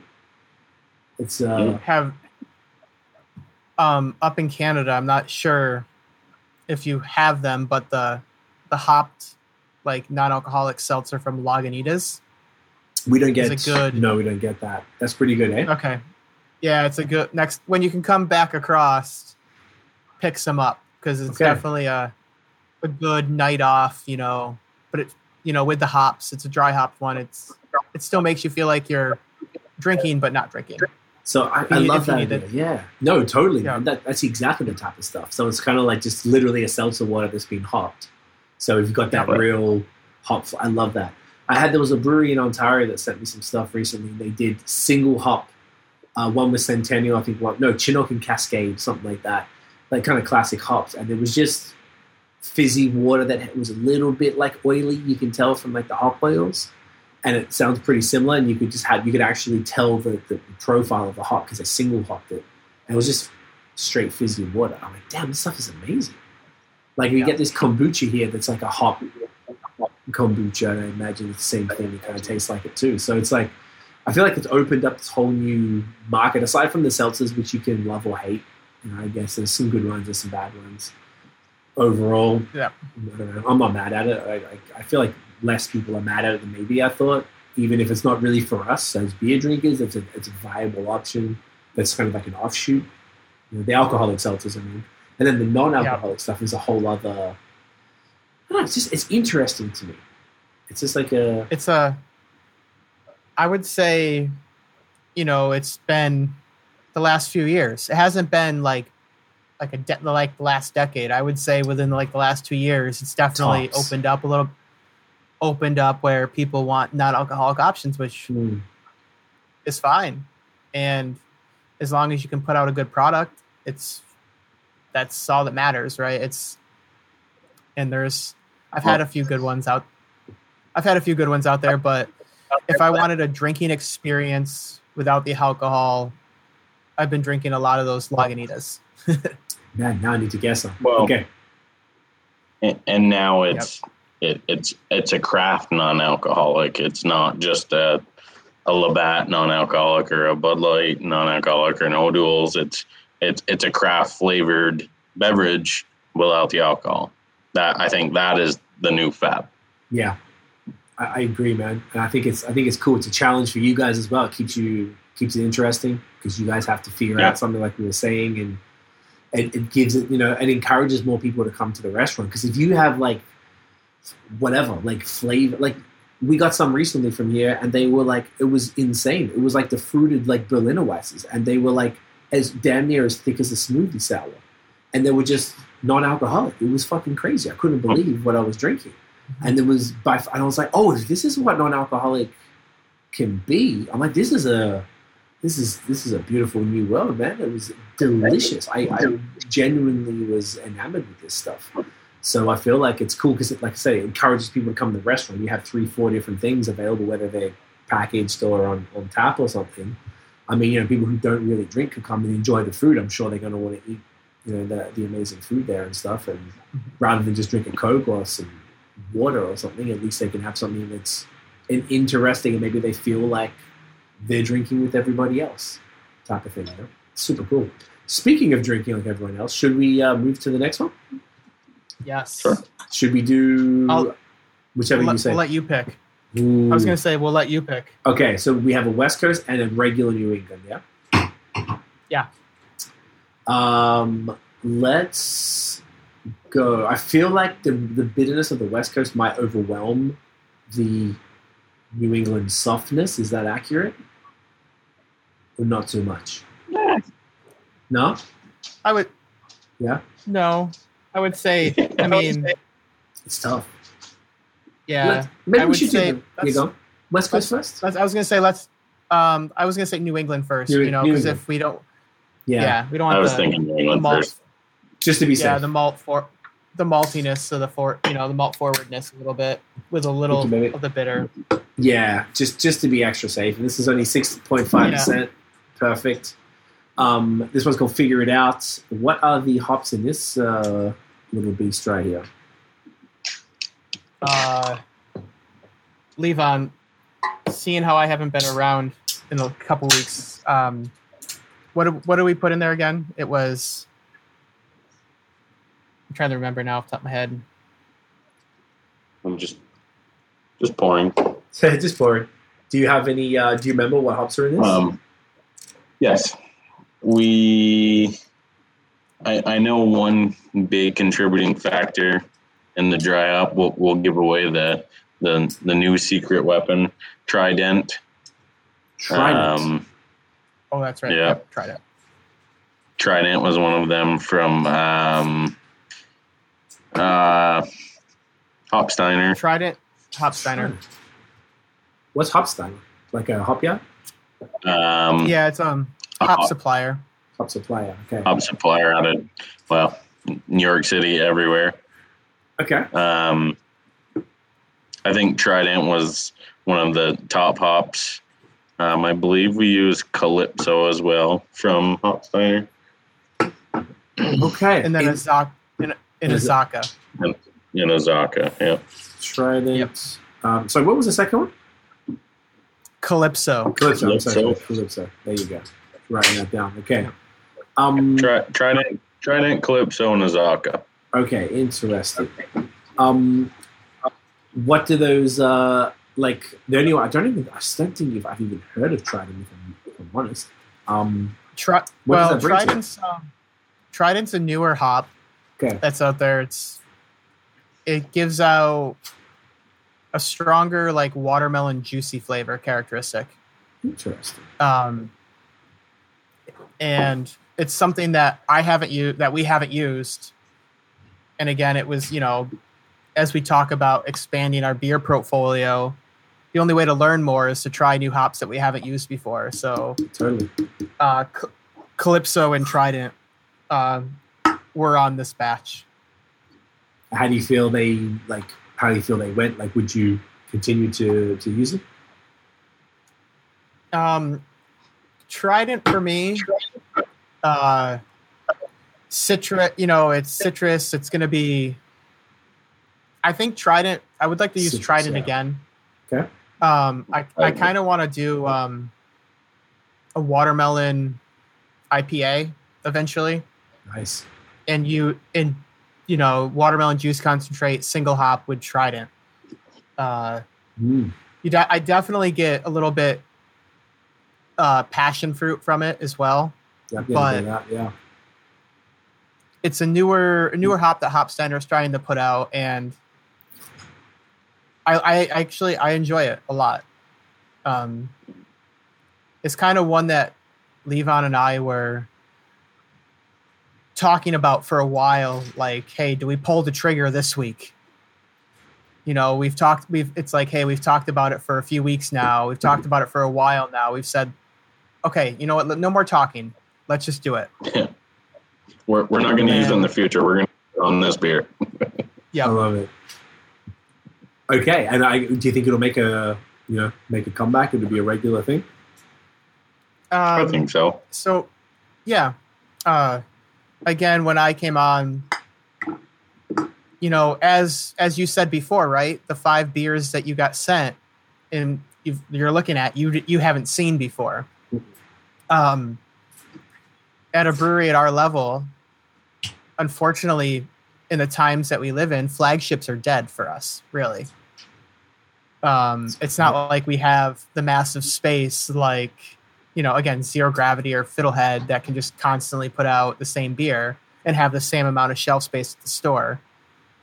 Um, so we're this beer will, you know, it'll be around. We're gonna start rotating through beers, and we want to make sure that people enjoy our product with everything. Uh, if you, it's kind of tough though if we have the, if we put the same beer out all year round. At times, we may I mean, you could kill the brand potential, you know, of the beer, where people Sure. are like, "Oh, it's all, it's always in the store.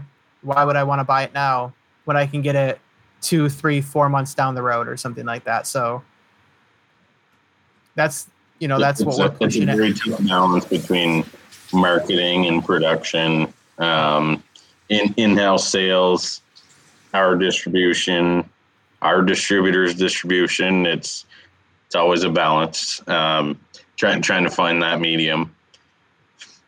Yeah, no, that's it. That's actually a really good point. So, I really like, I love that. I, you guys saying you know you have a bunch of beers and you kind of rotate through them. I love that. Um, the first place I ever saw that was actually Burlington Beer Co, where they sort of like, they you know every it's like you know, every other month or every three months this brand comes back and it's sort of like oh I'm here now no that one's out now but next time I come it's back Right. again right and there's something about that that that is the closest thing to a flagship but it allows the brewery to iterate and tweak and perfect, which is something that Right, is impossible for you guys to do. The expectation of knocking out three new beers every week or whatever it is, and uh, you know, knocking everyone out the park with never doing this thing before. It's it's it's quite a lot to ask um, from breweries, but you know, I really think there's something to be said for that sort of uh, pattern. So, do you guys have a ser- like?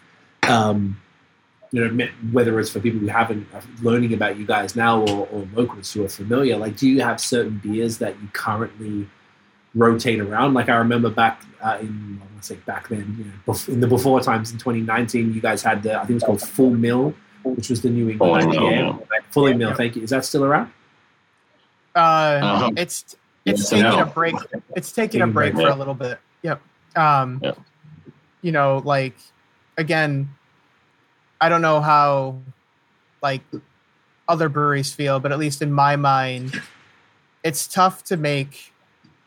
You know, let's say we wanted to put out for New England IPAs. I don't think I could, as a business, justify that because the person in the store is then fighting. You're fighting your own product right? So if we're releasing one New England at a time, it's just it's better, right? Um, at least in my in my mind, it might not be in everybody's mind, but in my mind, um, you're not fighting yourself for shelf space. You're not fighting yourself for the consumer.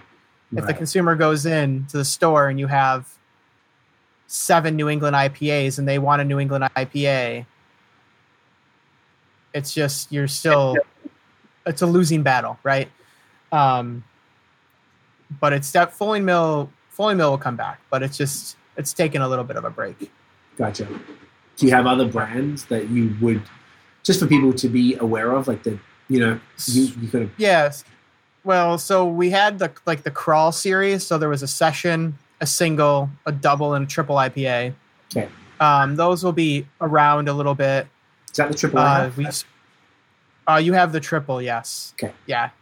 Yep. Uh, Crawl Me a Night. Yep. Okay. Um, we started that's a Gose series. We Okay. started a Gose series. Uh, another thing. Um, let's see. How, we've done two batches. So we've done two different batches. We did around Christmas time. We did a, uh, what tangerine cranberry. And uh, a couple, I would say a couple months ago, we put out a pomegranate one. And this what? No, no tomorrow, right? Tomorrow, tomorrow, Yeah. tomorrow. Uh, we're doing um, mango habanero. nice. Yeah, Br- Bring in the pepper. with yeah, with some more plans on some other ones uh, in the summer, but it's the same. Like it'll be the same beer name. It's just we're gonna rotate through what fruit we use or what you know in the style. We you know it's the first two the first two batches that we did sold really well. Um, so that's probably what we'll stick with those series. Everything else, you'll see one off, not one offs, but like there's no like true name or anything like that. Gotcha. Okay, so there's not like basically, are, are you looking to find the next, um, you know, beer to add to a regular rotation? Because like the series are great. I love the series where you just keep changing up the fruits or changing hops or whatever. Yeah. That's dope. But are they going to be like like the Fulling Mill? I don't, this is the one I remember the most. But would you know? Are they going to be things like that? That would be you know every quarter you bring the bad boy back or something like that. I think Potentially, so. Yeah. We're Right now, it's it's, it's tough. I was gonna say we're lucky enough to how small we are. Is mm-hmm. we're not, you know, we don't have to brew what the what the big stores want, right? So all the all these brewers that have accounts in all the grocery in some of the bigger grocery stores, right? They have to brew beer for those accounts, and then you got to deal with like UPC UPC codes and everything. Uh, but I definitely see us going down the line of some series. It's just right now we're starting with the Gose, and I would say hopefully soon maybe we'll have like a New England out or I I'm another fan of toasted coconut and a toasted coconut series would be fun. Yeah. Other than when you spend all morning toasting the coconut yourself. That's that's you know Yeah, that's bad. the last.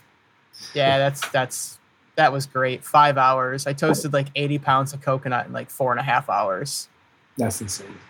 On a home Yeah. oven, just at home. Oh no, in the convention, in the Okay. kitchen at the restaurant. That's I had bad. to do it on a day that the kitchen was off, so and I had to go in early, but it's Yes. fun. Toasted coconut is great, other than the cleanup. Yeah, here it's a it's a nightmare. Just to get it right, it's just messy and yeah, you're right. The hard shells, you break all these bloody bloody things, you know. Um, I like that though. That's dope. And I guess you're right. That's a good point. That you know, I noticed there there's some craft breweries in Vermont that have started to have a bit more of a stronger presence in Trader Joe's and Healthy Living, all the, all the different places that will have you know those. I guess those contracts do require them to continue to, to deliver certain products. So Yep. at least you do have the flexibility to kind of be like, you know, like where do you take the cues from? Do you is it from like the tap room or from just the, like how do you sort of decide whether like oh people are loving this one like is that just from distro like what's Uh, the a mixture of our distributor, our distribution itself. So we have our own self distribution for the three local counties. We have another distribution company for the rest of the state, and then yeah, what happens in the tap room. It, it's kind of a balance between all three. Um, but at this point, like Terry said, being as small as we are, it's kind of uh, up to us at this point, and what what's moving the best for us what can we move for product and um, right now it's just been making new beers and new styles and just keeping it fresh and new. No, that's great. Do, do you guys ever just want to do something? And you're just like i want to do this and i want this one to be our thing. Like does it ever kind of come from that or is it really more of a uh, you know an approach from the numbers? Like you look at the numbers and whatever they tell you you move with that. Um, yeah I I, I, I was gonna say I was I'll say the Gose that we did right um, Mhm. around Christmas time. Uh, we put it out, uh, and our our own distribution network, which is three counties in in Vermont, we sold our our entire thing in what five days That's or something. It was it, Yeah. it was a week. Yeah, a week. It was our whole thing was sold in a week. Um, so some of the smaller smaller batch stuff that we do, we'll keep to us. Uh, our our sales guy uh, Corey, he does a fantastic job, and um, we definitely get feedback from Corey about, hey, um, I'm hearing a lot from the store owners can you brew this and that's kind of another way Mm. that the west coast the west coast came up because he was Mhm. you know a lot of sto- a lot of stores asked corey are you guys going to do a west coast ipa i've got you know 10 to 15 people a week asking for a west coast ipa and no one's brewing one. So so we so we brewed one. Interesting. Yo i never considered that. Yep. that's like Mhm. that's like that's perfect. So i mean they're sort of they're Yeah. doing the market research for you. They have to serve their customers and if the breweries aren't making them then all they have to do is every time a sales rep comes in be like yo everyone's asking for west coast no one's got one. The, the lane is there. And that helps them Yeah. helps the customer helps you. Yo that's awesome. Has that Mhm. happened before with any other style or is it just the west coast? Um, I Um, think just really that we focused more West Coast uh, than anything because for the most part we've been pretty, s- you know, spread out on our styles and everything. Um, just a store, a couple store owners just went for it and asked about a West Coast IPA, so we ju- we jumped on it. love it I mean, I think in since we started doing sours year round because most people, mo- most breweries only do sours during the summer. Um, i- if we throw out a sour in the winter, everybody wants it because they don't have a sour on the shelf, and a lot of people like sours. interesting So that, that's a good way for us to easily move a product. I love that. I think that's that's super dope. I don't know how common that is. I guess it all depends on each region has their different sort of you know alcohol sales Right. system and stuff like that. But I've ne- no one's ever mentioned that before. That it specifically come from that channel though, because that seems so many steps removed. That it's like Mhm. it's not the consumer, but it's the people de- dealing with the consumer. I mean, it's logical. I love that. That's awesome. Yeah. Uh, and that's what you know got you in the West Coast game. Um, was this the first? I know we're gonna we'll, we'll get to the beer uh, soon enough, but was that the first West Coast that you guys had done? Yes. It was okay. Yep. Um, Yep. And just from that, what did you get a lot of people asking for something like that in the tap room, or were they're buying stuff to go aside from just the uh, store owners? Um, I'll say, like our clientele that comes into the restaurant that's been supportive throughout COVID, they're gonna buy anything new that we put out. Okay, Um, I'll, what it is. the wet. It doesn't ma- It doesn't really matter what it is. We did a toasted coconut porter in the wintertime. It sold pretty. It sold really well out of the restaurant.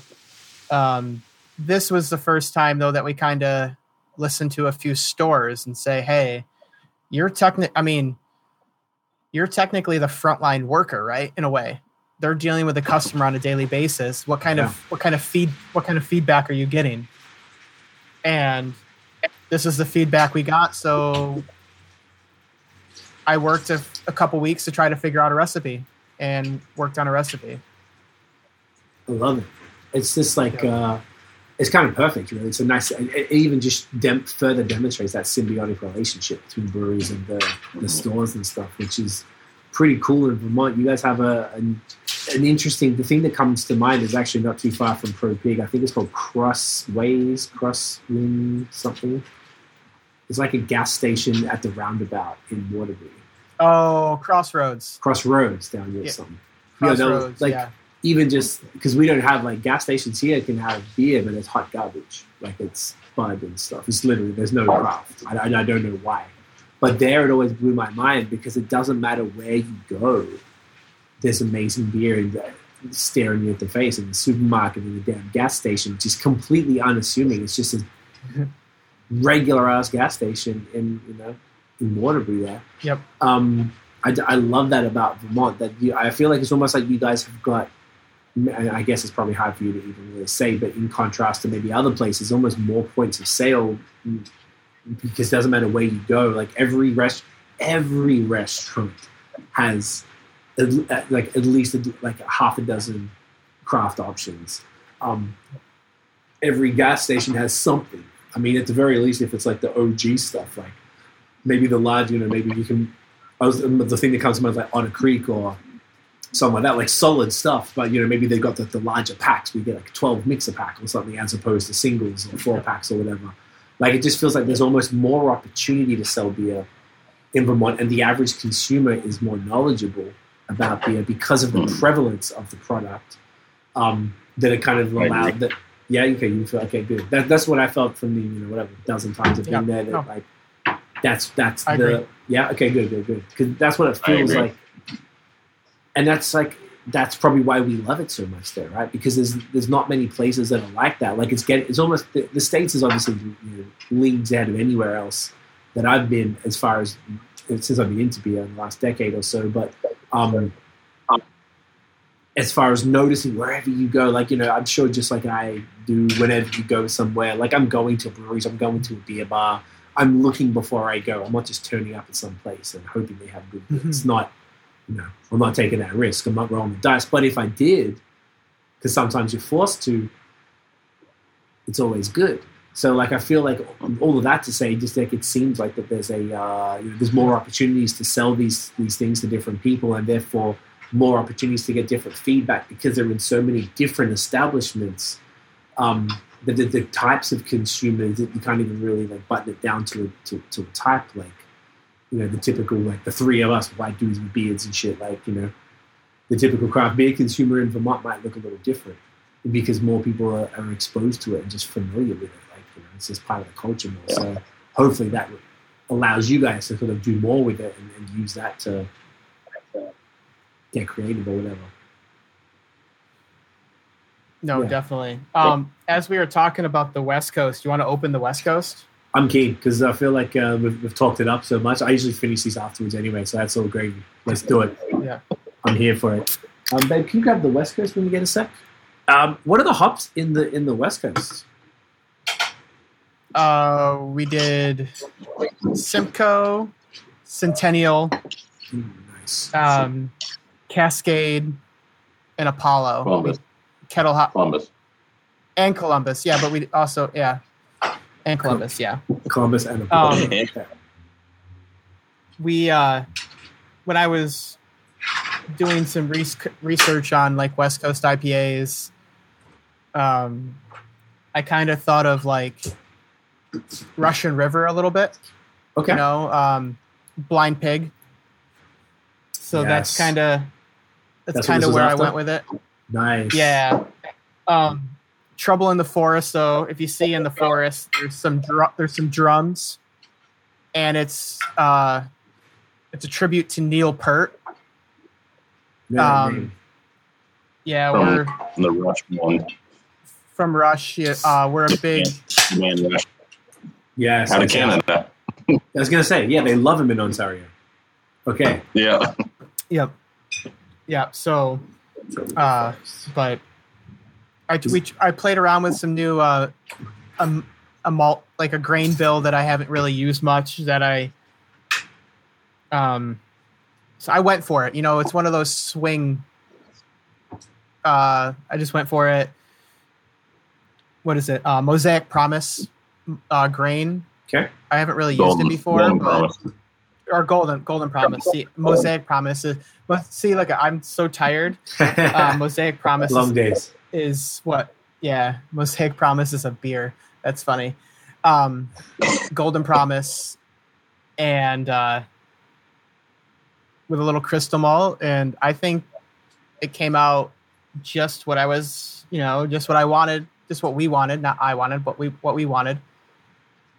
Um, the right amount of color, how you can see through the glass with a little bit of Yeah. crystal malt, and I think the appropriate amount of like front front end maltiness that you would expect or earthiness you would expect with a West Coast IPA. Okay. It's Good definitely amount, good amount of bitterness, good amount, amount of maltiness. And- It, it's well balanced. it's just got all of that. So you, you is it um look at that photo. Is it the is it modeled after Blind Pig specifically? Is that like the closest beer that you are aiming for? Uh, not really the closest beer, um, because I Nice. take like when I when I write a recipe, I might have like six or seven recipes in front of me, Okay. potentially or ideas, and then I'll pick and choose what parts I like. Um, Okay. or or it's like, hey, um, ooh, I like this grain bill a little bit, but I also like this part of the grain bill on recipe B or something like this, you know. Okay. Uh, yeah, so it's it's a fun little building experiment per se, right? When you're sitting around, I've got a uh, right on the other side of my computer. I've got a massive whiteboard that's got recipes where I'm just like writing down percentages of stuff that I want to try. That's awesome. That's dedication. everything. So, yeah, I mean, I'm, I'm downstairs in my little basement, little hangout, cor- my little workshop that's in the basement. Um, but I got a massive whiteboard, and I sit down here a lot after the wife and the baby's asleep and write ideas down Best way and to see do if it. anything Yeah. If it sticks a bit, it- and, if anything sticks. and then you, if it does, then you bring that to to Levi, and you guys uh, figure something out. That it could be an idea. Yeah. Hmm. No, this is solid. I'm, it's not I'm like, not one to say no usually. no, you're pretty pretty chill. Yeah. Um, We, This is- we, we just let it go. I respect that. It's, it's the best best move, right? Um, it's cool to have Yeah. that sort of like you know now that there's two of you guys at least you know coming back to what we talked about at the beginning that you're able to sort of Yeah. bounce ideas and different things off each other and um, you know Yeah. I feel like that definitely uh, like elevates everything and makes makes things a lot easier and interesting for you guys. Um, this is super interesting, man. This is this is great. Like uh, like balanced sweetness. It's not over the top. There's a little bit of the bitterness is certainly there, but it's not like a punch in the face. It's a little dank. Um, super crushable. Seven point two doesn't really doesn't taste it or anything. It's not boozy. Um, yeah, I think Yeah. you guys did a did a solid fir- first Yeah. effort ever. West Coast IPA. Shit, man. Well done. For, yeah, Thank you. first ever. Mm. Cheers. Yeah, man. Cheers to that. Yeah, West Coast. There's something should be interesting about. There's like um, I guess you know you guys have probably been. I, I got into beer properly heavily at uh, 2011, so in 10 years. I imagine you guys might be something similar, unless you're younger. Can't tell. You guys don't have any grey hair your beard, so. Um, being, this is, I guess I'm saying there's nostalgic value in this beer. For oh, you know, definitely. Yeah. back back in early 2010s, uh, even previously when the, the uh, IBU race was on and all you wanted was something to strip your tongue. You know, we, we all went through that and, and sort of come back around to, to the haze. And then now that's led way to, to this interest in different IPAs again. It's probably why people are curious about the black IPA, which is hit or miss. When it, when, they, when it hits, it's great, but it's few and far between, if we're honest. Um, No, but yeah, well, one hundred percent. yeah. No, like, I was going to say I agree. Yeah. I agree they're on that. yeah, they're they can be fantastic. Black Schwarz beers, like black lagers, like Levon, you got to get on board with that, bro. They're they're Get incredible. out of here. Yeah. Oh man, I I mean, mean, I, I'll I'll take care of it. Don't worry. okay. I really I believe you, Terry. I have faith. Yeah. They're like. When I'm gone, it'll get brewed. I feel like you need to have the right one. Like I've, I've there's so many good ones. Like maybe up here, maybe I haven't had enough of them from down there, but oh my god, they're oh. amazing. Um, but yeah, what, like I like that it's, we've come back around. It- it- It's allowed space essentially for this new appreciation of of a, of a style that we all kind of, you know, most of us around the you know late twenties, thirties, etc., got into beer with these styles, or at least came around to them pretty soon after. And you know, it's so nice to have that back again because we're so used to the, the flavor profile of you know why ha- haze is amazing. It's just really refreshing to, gosh, excuse me, uh, to try something else and you know, and, and just bring those old flavors back. And it's like it, it reminds me. I'd be curious to see if, if it's the same as you guys, but you know, if we got in, if you guys got into beer, it sounds like you probably did. You're drinking macro trash. You move on to ma- macro lagers. You move on to maybe European lagers. You go through the color wheel, ambers, brown ales, maybe a bit of saisons, porters, stouts, and then into Belgian and the British stuff. And then maybe you know, then the trendy shit happened, and then you're coming into you know fruit and sours and New Englands and all this stuff. And then now that the lager thing has come back, you have this like new appreciation for these flavors that you thought were kind of pedestrian a decade ago. And now you're like, fuck me, this is amazing. And um, Mhm. That same thing has happened, I think, with West Coast IPAs to a degree. Maybe a little bit Yeah. less because I feel like lagers a little more, and the Pilsner world is a little more. There's more depth to it because of that history, Yeah, you know, from from. and from I, I think it's honestly less known to to most new craft drinkers. Um, all they know coming up is IPAs. that's it. And New England IPAs literally what- specifically. Yeah, Yeah, Knew it. um, new but show, drinkers? showing them the showing them the lagers and the pilsners is, I think, going to be the next step. definitely. Yeah. No, I was gonna say new drinkers. They know, you know. It seems like from my experience right now, IPAs and White Claw. That's, That's what anyone wants. yeah, I love that. That's Yeah. all they drink. They drink No, fucking but- seltzers and, and haze. yeah. Yeah. Um, And I mean, and now we had Costco, Costco white, Costco claws. yeah. They- Cos- Costco made some. Oh no, Yeah. are they bad? Yep. Uh, no, actually, They're good. um, okay. they're okay. yeah, yeah. they're good. I mean, I, I, good? I had I had a pills. I mean, I had a pilsner the other day, and I'm just like, man, why can't I just buy more pilsners? Yeah. Right? That's all I need. I just want light. I mean, I'm summertime. I want sours. I want light. I want lawnmower beers. I don't need heavy bourbon barrel stouts or heavy IPAs right now in my at least in my life right now. Crispy boys. That's all I want. just all the crisp. Yeah, man, I feel, I feel that too. It's um, yeah, it's such a it's a whole different craving, and and and even when I do trades with people, I'm just like, yeah, just get me crispies, man.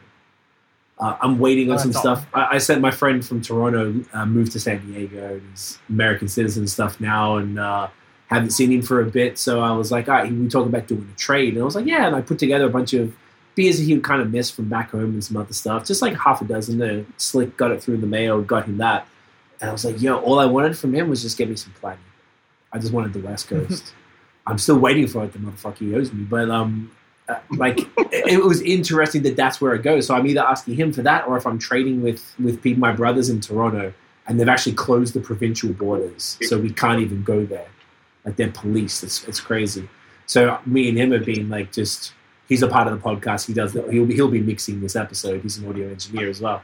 So like I send him stuff and back and forth. So every time he gets stuff for me, I just, just get me crispies, man. Like Yep. it's it's an interesting thing when you get to the stage when you're like, cool, I like the haze is great. Like yeah, cool, chuck a couple of those in, but yeah, get me like two or three of each of the crispies.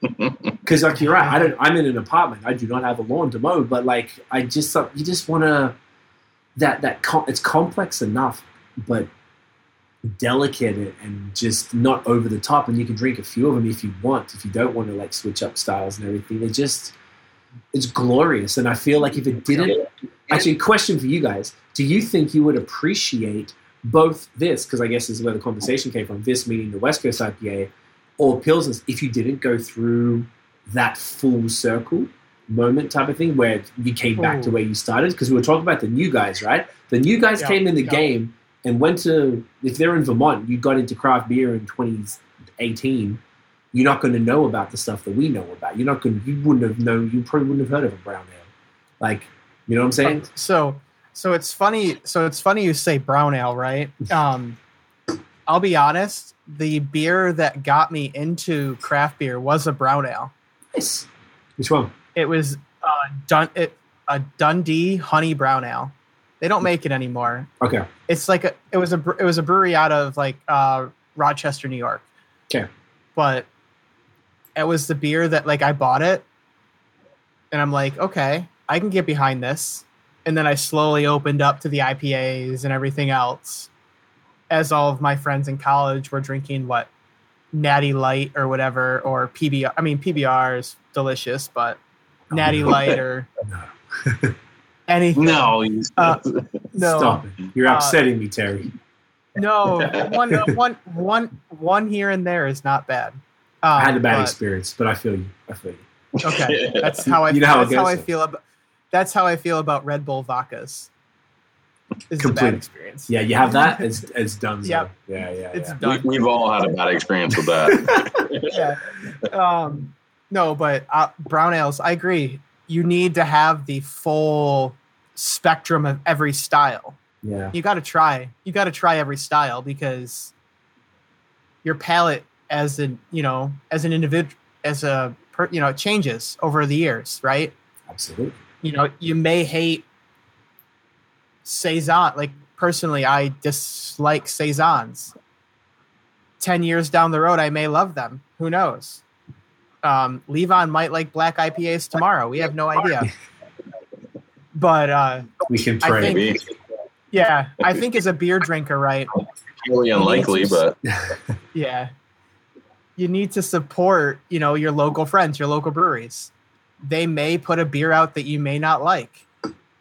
But what do you need to do? You need to go out and support them and buy it and try it to see if your local brewer can change your mind on it. and honestly, it, um, so my family owns the other brewery in St. Albans, okay uh, 14 It is, Star up the road. Okay Yeah. So I I started out working there when they first opened.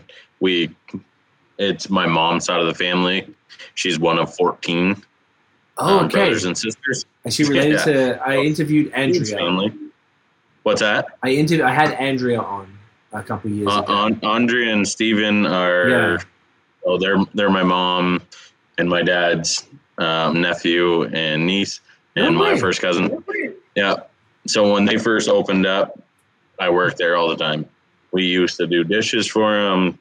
We used to help them can, do all kinds of stuff. And honestly, that was really where I first got started in craft brewing. Like, I guess enjoying craft brewing and enjoying drinking craft brewing um, because I hadn't done a whole lot. I mean, I'd gone down to Switchback, I'd gone down to Fiddlehead and Zero Gravity, um, everything down in Burlington, but it wasn't, I wasn't into it Okay. until I started working in it.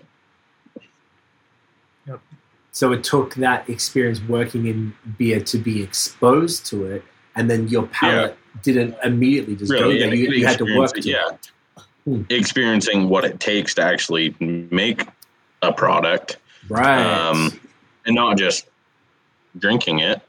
Um, we help them do everything. I mean, from start to finish on a product in the kitchen, we help them with everything, and it really opened my eyes to everything that happens inside a brewery and outside the brewery.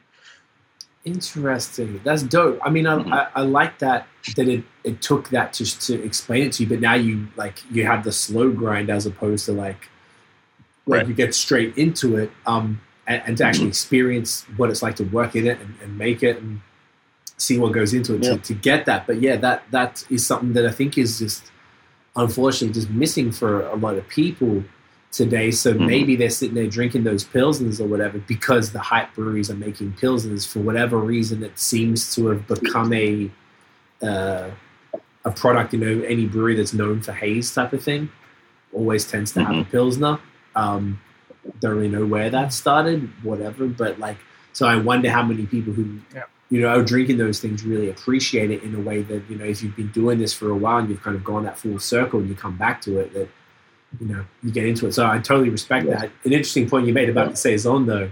Like we're here in Quebec. Quebec is like the home of farmhouse because we're a big Belgian influence. I hated Quebec beer for years. I've lived in Montreal since 2012, so nine Yeah. years coming up this summer and I couldn't stand it, bro. Like I was going to Toronto all the time, just bringing back beer from there, and um, eventually, do you know what got me onto it? Hill Farmstead. To be honest, like once you try like Anna or Dorothy or any of those, I'm like, Jesus Christ, this is some other shit. And then you start to have these other more elevated saisons. The regular ass saison that tastes like bubble gum and cloves can fuck right off. I don't want any of that business. But these like more delicate things, they are just glorious. It's a whole other thing. And I'm a bit of a, you know, it's not my, still not my thing. But man, I yeah, I feel like there's always there's got to be something. Like I don't like barley wines really. Uh, I don't like Rouse beers really. But I'm willing Barley to- wine is life. Everyone, yeah, BIL. Everyone always says that, and Yep. I'm willing to be convinced. I'm completely willing. It's just uh, Right. hasn't happened yet. But I feel like that if you know, I, I kind of was found that lagers and stuff were boring, but then now we come to this point, and that's all I want. I feel like it's like a, an interesting point for consumers to be at because if it's happening with us, I'm on the adjacent. I'm adjacent to the industry. You boys are deep in the industry, but you know, for, for, for the folks who pay a lot of attention to beer, to be into all of that, is it? You know, it's going to be interesting to see if uh, that's going to continue and spread out. I wonder if other styles. I would make kind of joking a little bit about brown ale. I used to love brown ales back in the day too. Yep. What if will brown ales make the same level of a comeback as West Coast Right. as as Crispies? Like it's Mhm. in, it's interesting. Yep. Um, do you guys do a brown ale? Uh, we not yet. Um, Brown it up. So- Flames and barrels. no, I.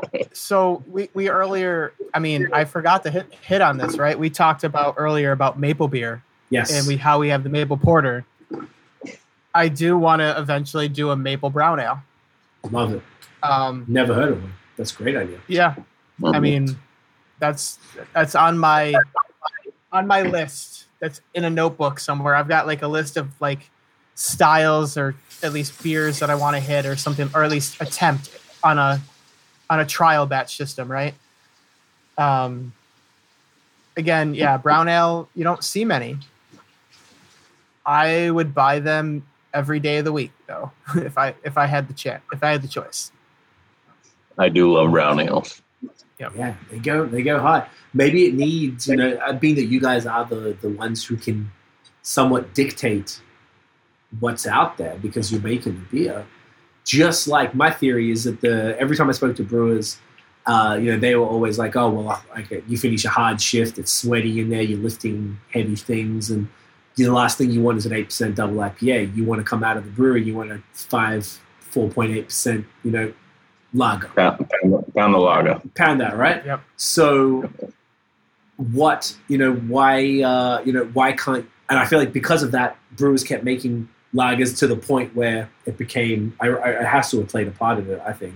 So, can you? If enough, burping like a motherfucker. If um en- enough of if enough brewers like wanted to do brown ales and maybe coordinated something like that or whatever random sort of style that would be coming back next i wonder if it could be you know it could be a thing i don't know like they're not cool in the way that everything else is you know new england's Yeah. IPAs that look, look sexy and like fruit and stuff is bright and colorful and fruity and sweet and shit like like i wonder how you get this little like standard british looking brown ale thing to be cool I don't know. it's possible huh? It's all about presentation. Find the right glass, right? Ooh. Put put it in the right glass. But no, I agree. Uh, Glass ass or glass? Glass. No, yeah. Um, no, but it's it's interesting. We like you know the Vermont Brewers. We have a good community. So we do chat a lot about things here and um and it's only going to take one person you know we're a small community too as well right so it's only going to take one brewer to put out a badass brown ale before everybody else copies it or at least makes an attempt so maybe mill river puts out the badass brown ale that'd be nice I'm here for it. Is that an episode name? Badass Brown Ale? it could be Couldn't be. could be could be a beer name for all we know too i don't know Ooh, think about that. Mm. Could be a Yeah. thing. Could change the game, boys. Brown ales. Brown ales. That's a new one. I love it. The joke we always joke about here is uh, in Quebec they have a thing called a Rousse, which is like a, a, a red ale, really. But they, it's a red ale mixed with a cream ale.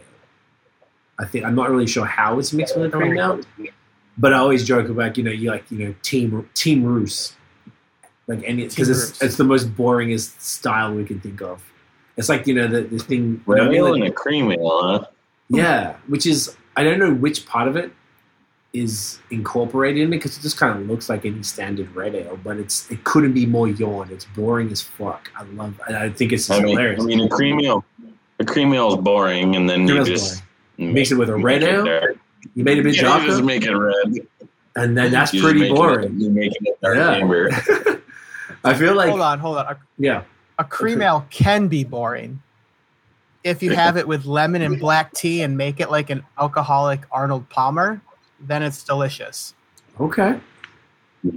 So that you can That was one of our key infusions. Yeah. yeah, that's a great idea. I feel like the brown ale could come back. I feel like if anyone can do it, you guys can do it. You guys can make the brown ale happen. Yep. I want to see it. I like it because it's just why not? Why not? They're actually great. exactly Nice little nutty, multi caramelly like brown ale that's like you know five six percent, just tons of flavor. Shit, I haven't had. I couldn't even tell you the last time I had a brown ale. But when I have had a fire brown ale, I've been like, God damn, that was good. And there have been, I can think of two in the last like five years that I've had, and, like, and I've been like, whoa, that was amazing. Which is a weird thing to say about a brown ale. Fourteen Star had a really good brown ale, and they stopped making it. You really messed up. You better get him. We'll get your cousin on the phone, bro. Sort it out. I don't know. Tell them to stop. or no, you know what? No, no, fuck that. You just do it. It's on you. You get the brown ale now. Oh yeah. I I'm over it. it. um, that was awesome, boys. Basically, did we cover everything? You think we got it all in?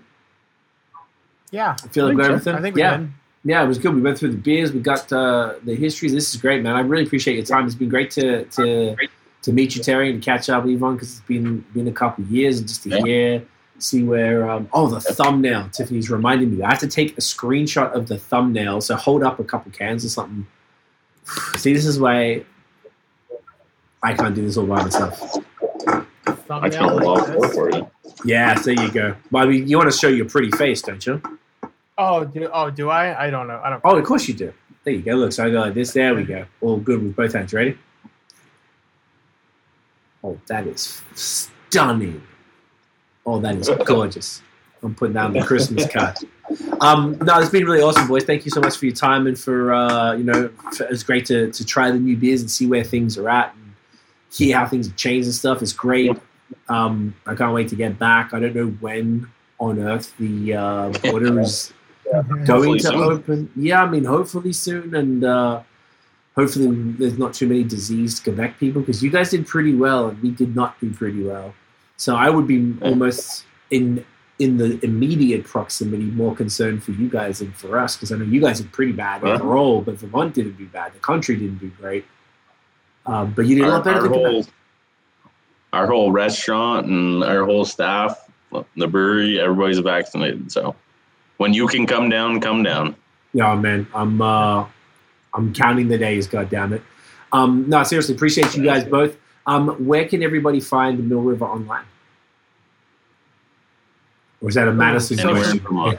That's a Madison question, but ready? Uh, what is it? Hold on, I'll pull it Come up on. on the internet real quick. There you go. That's 'Cause I even got better. two. I I've Yeah. got two monitors. Oh, that's perfect. I got it. I think it's it- Mill River Brew, isn't it? On Instagram, It's millriverbrewing.com. brewing.com. Yep. Yeah. So we're on Instagram, Facebook, I believe, right? I'm not on I'm not on Facebook, so I believe we're on Facebook. You are. Yep. Uh, Instagram. Untappd. Yep. Untappd as well. Everything's there. Fo- Yep, everything's there. Our website, we try to keep it updated with our draft list. And we also have like a mailing list that Madison puts out a weekly newsletter. So if you want to get on the weekly newsletter, you can sign up for it, I believe, on the website or, you know, info at millriverbrewing.com.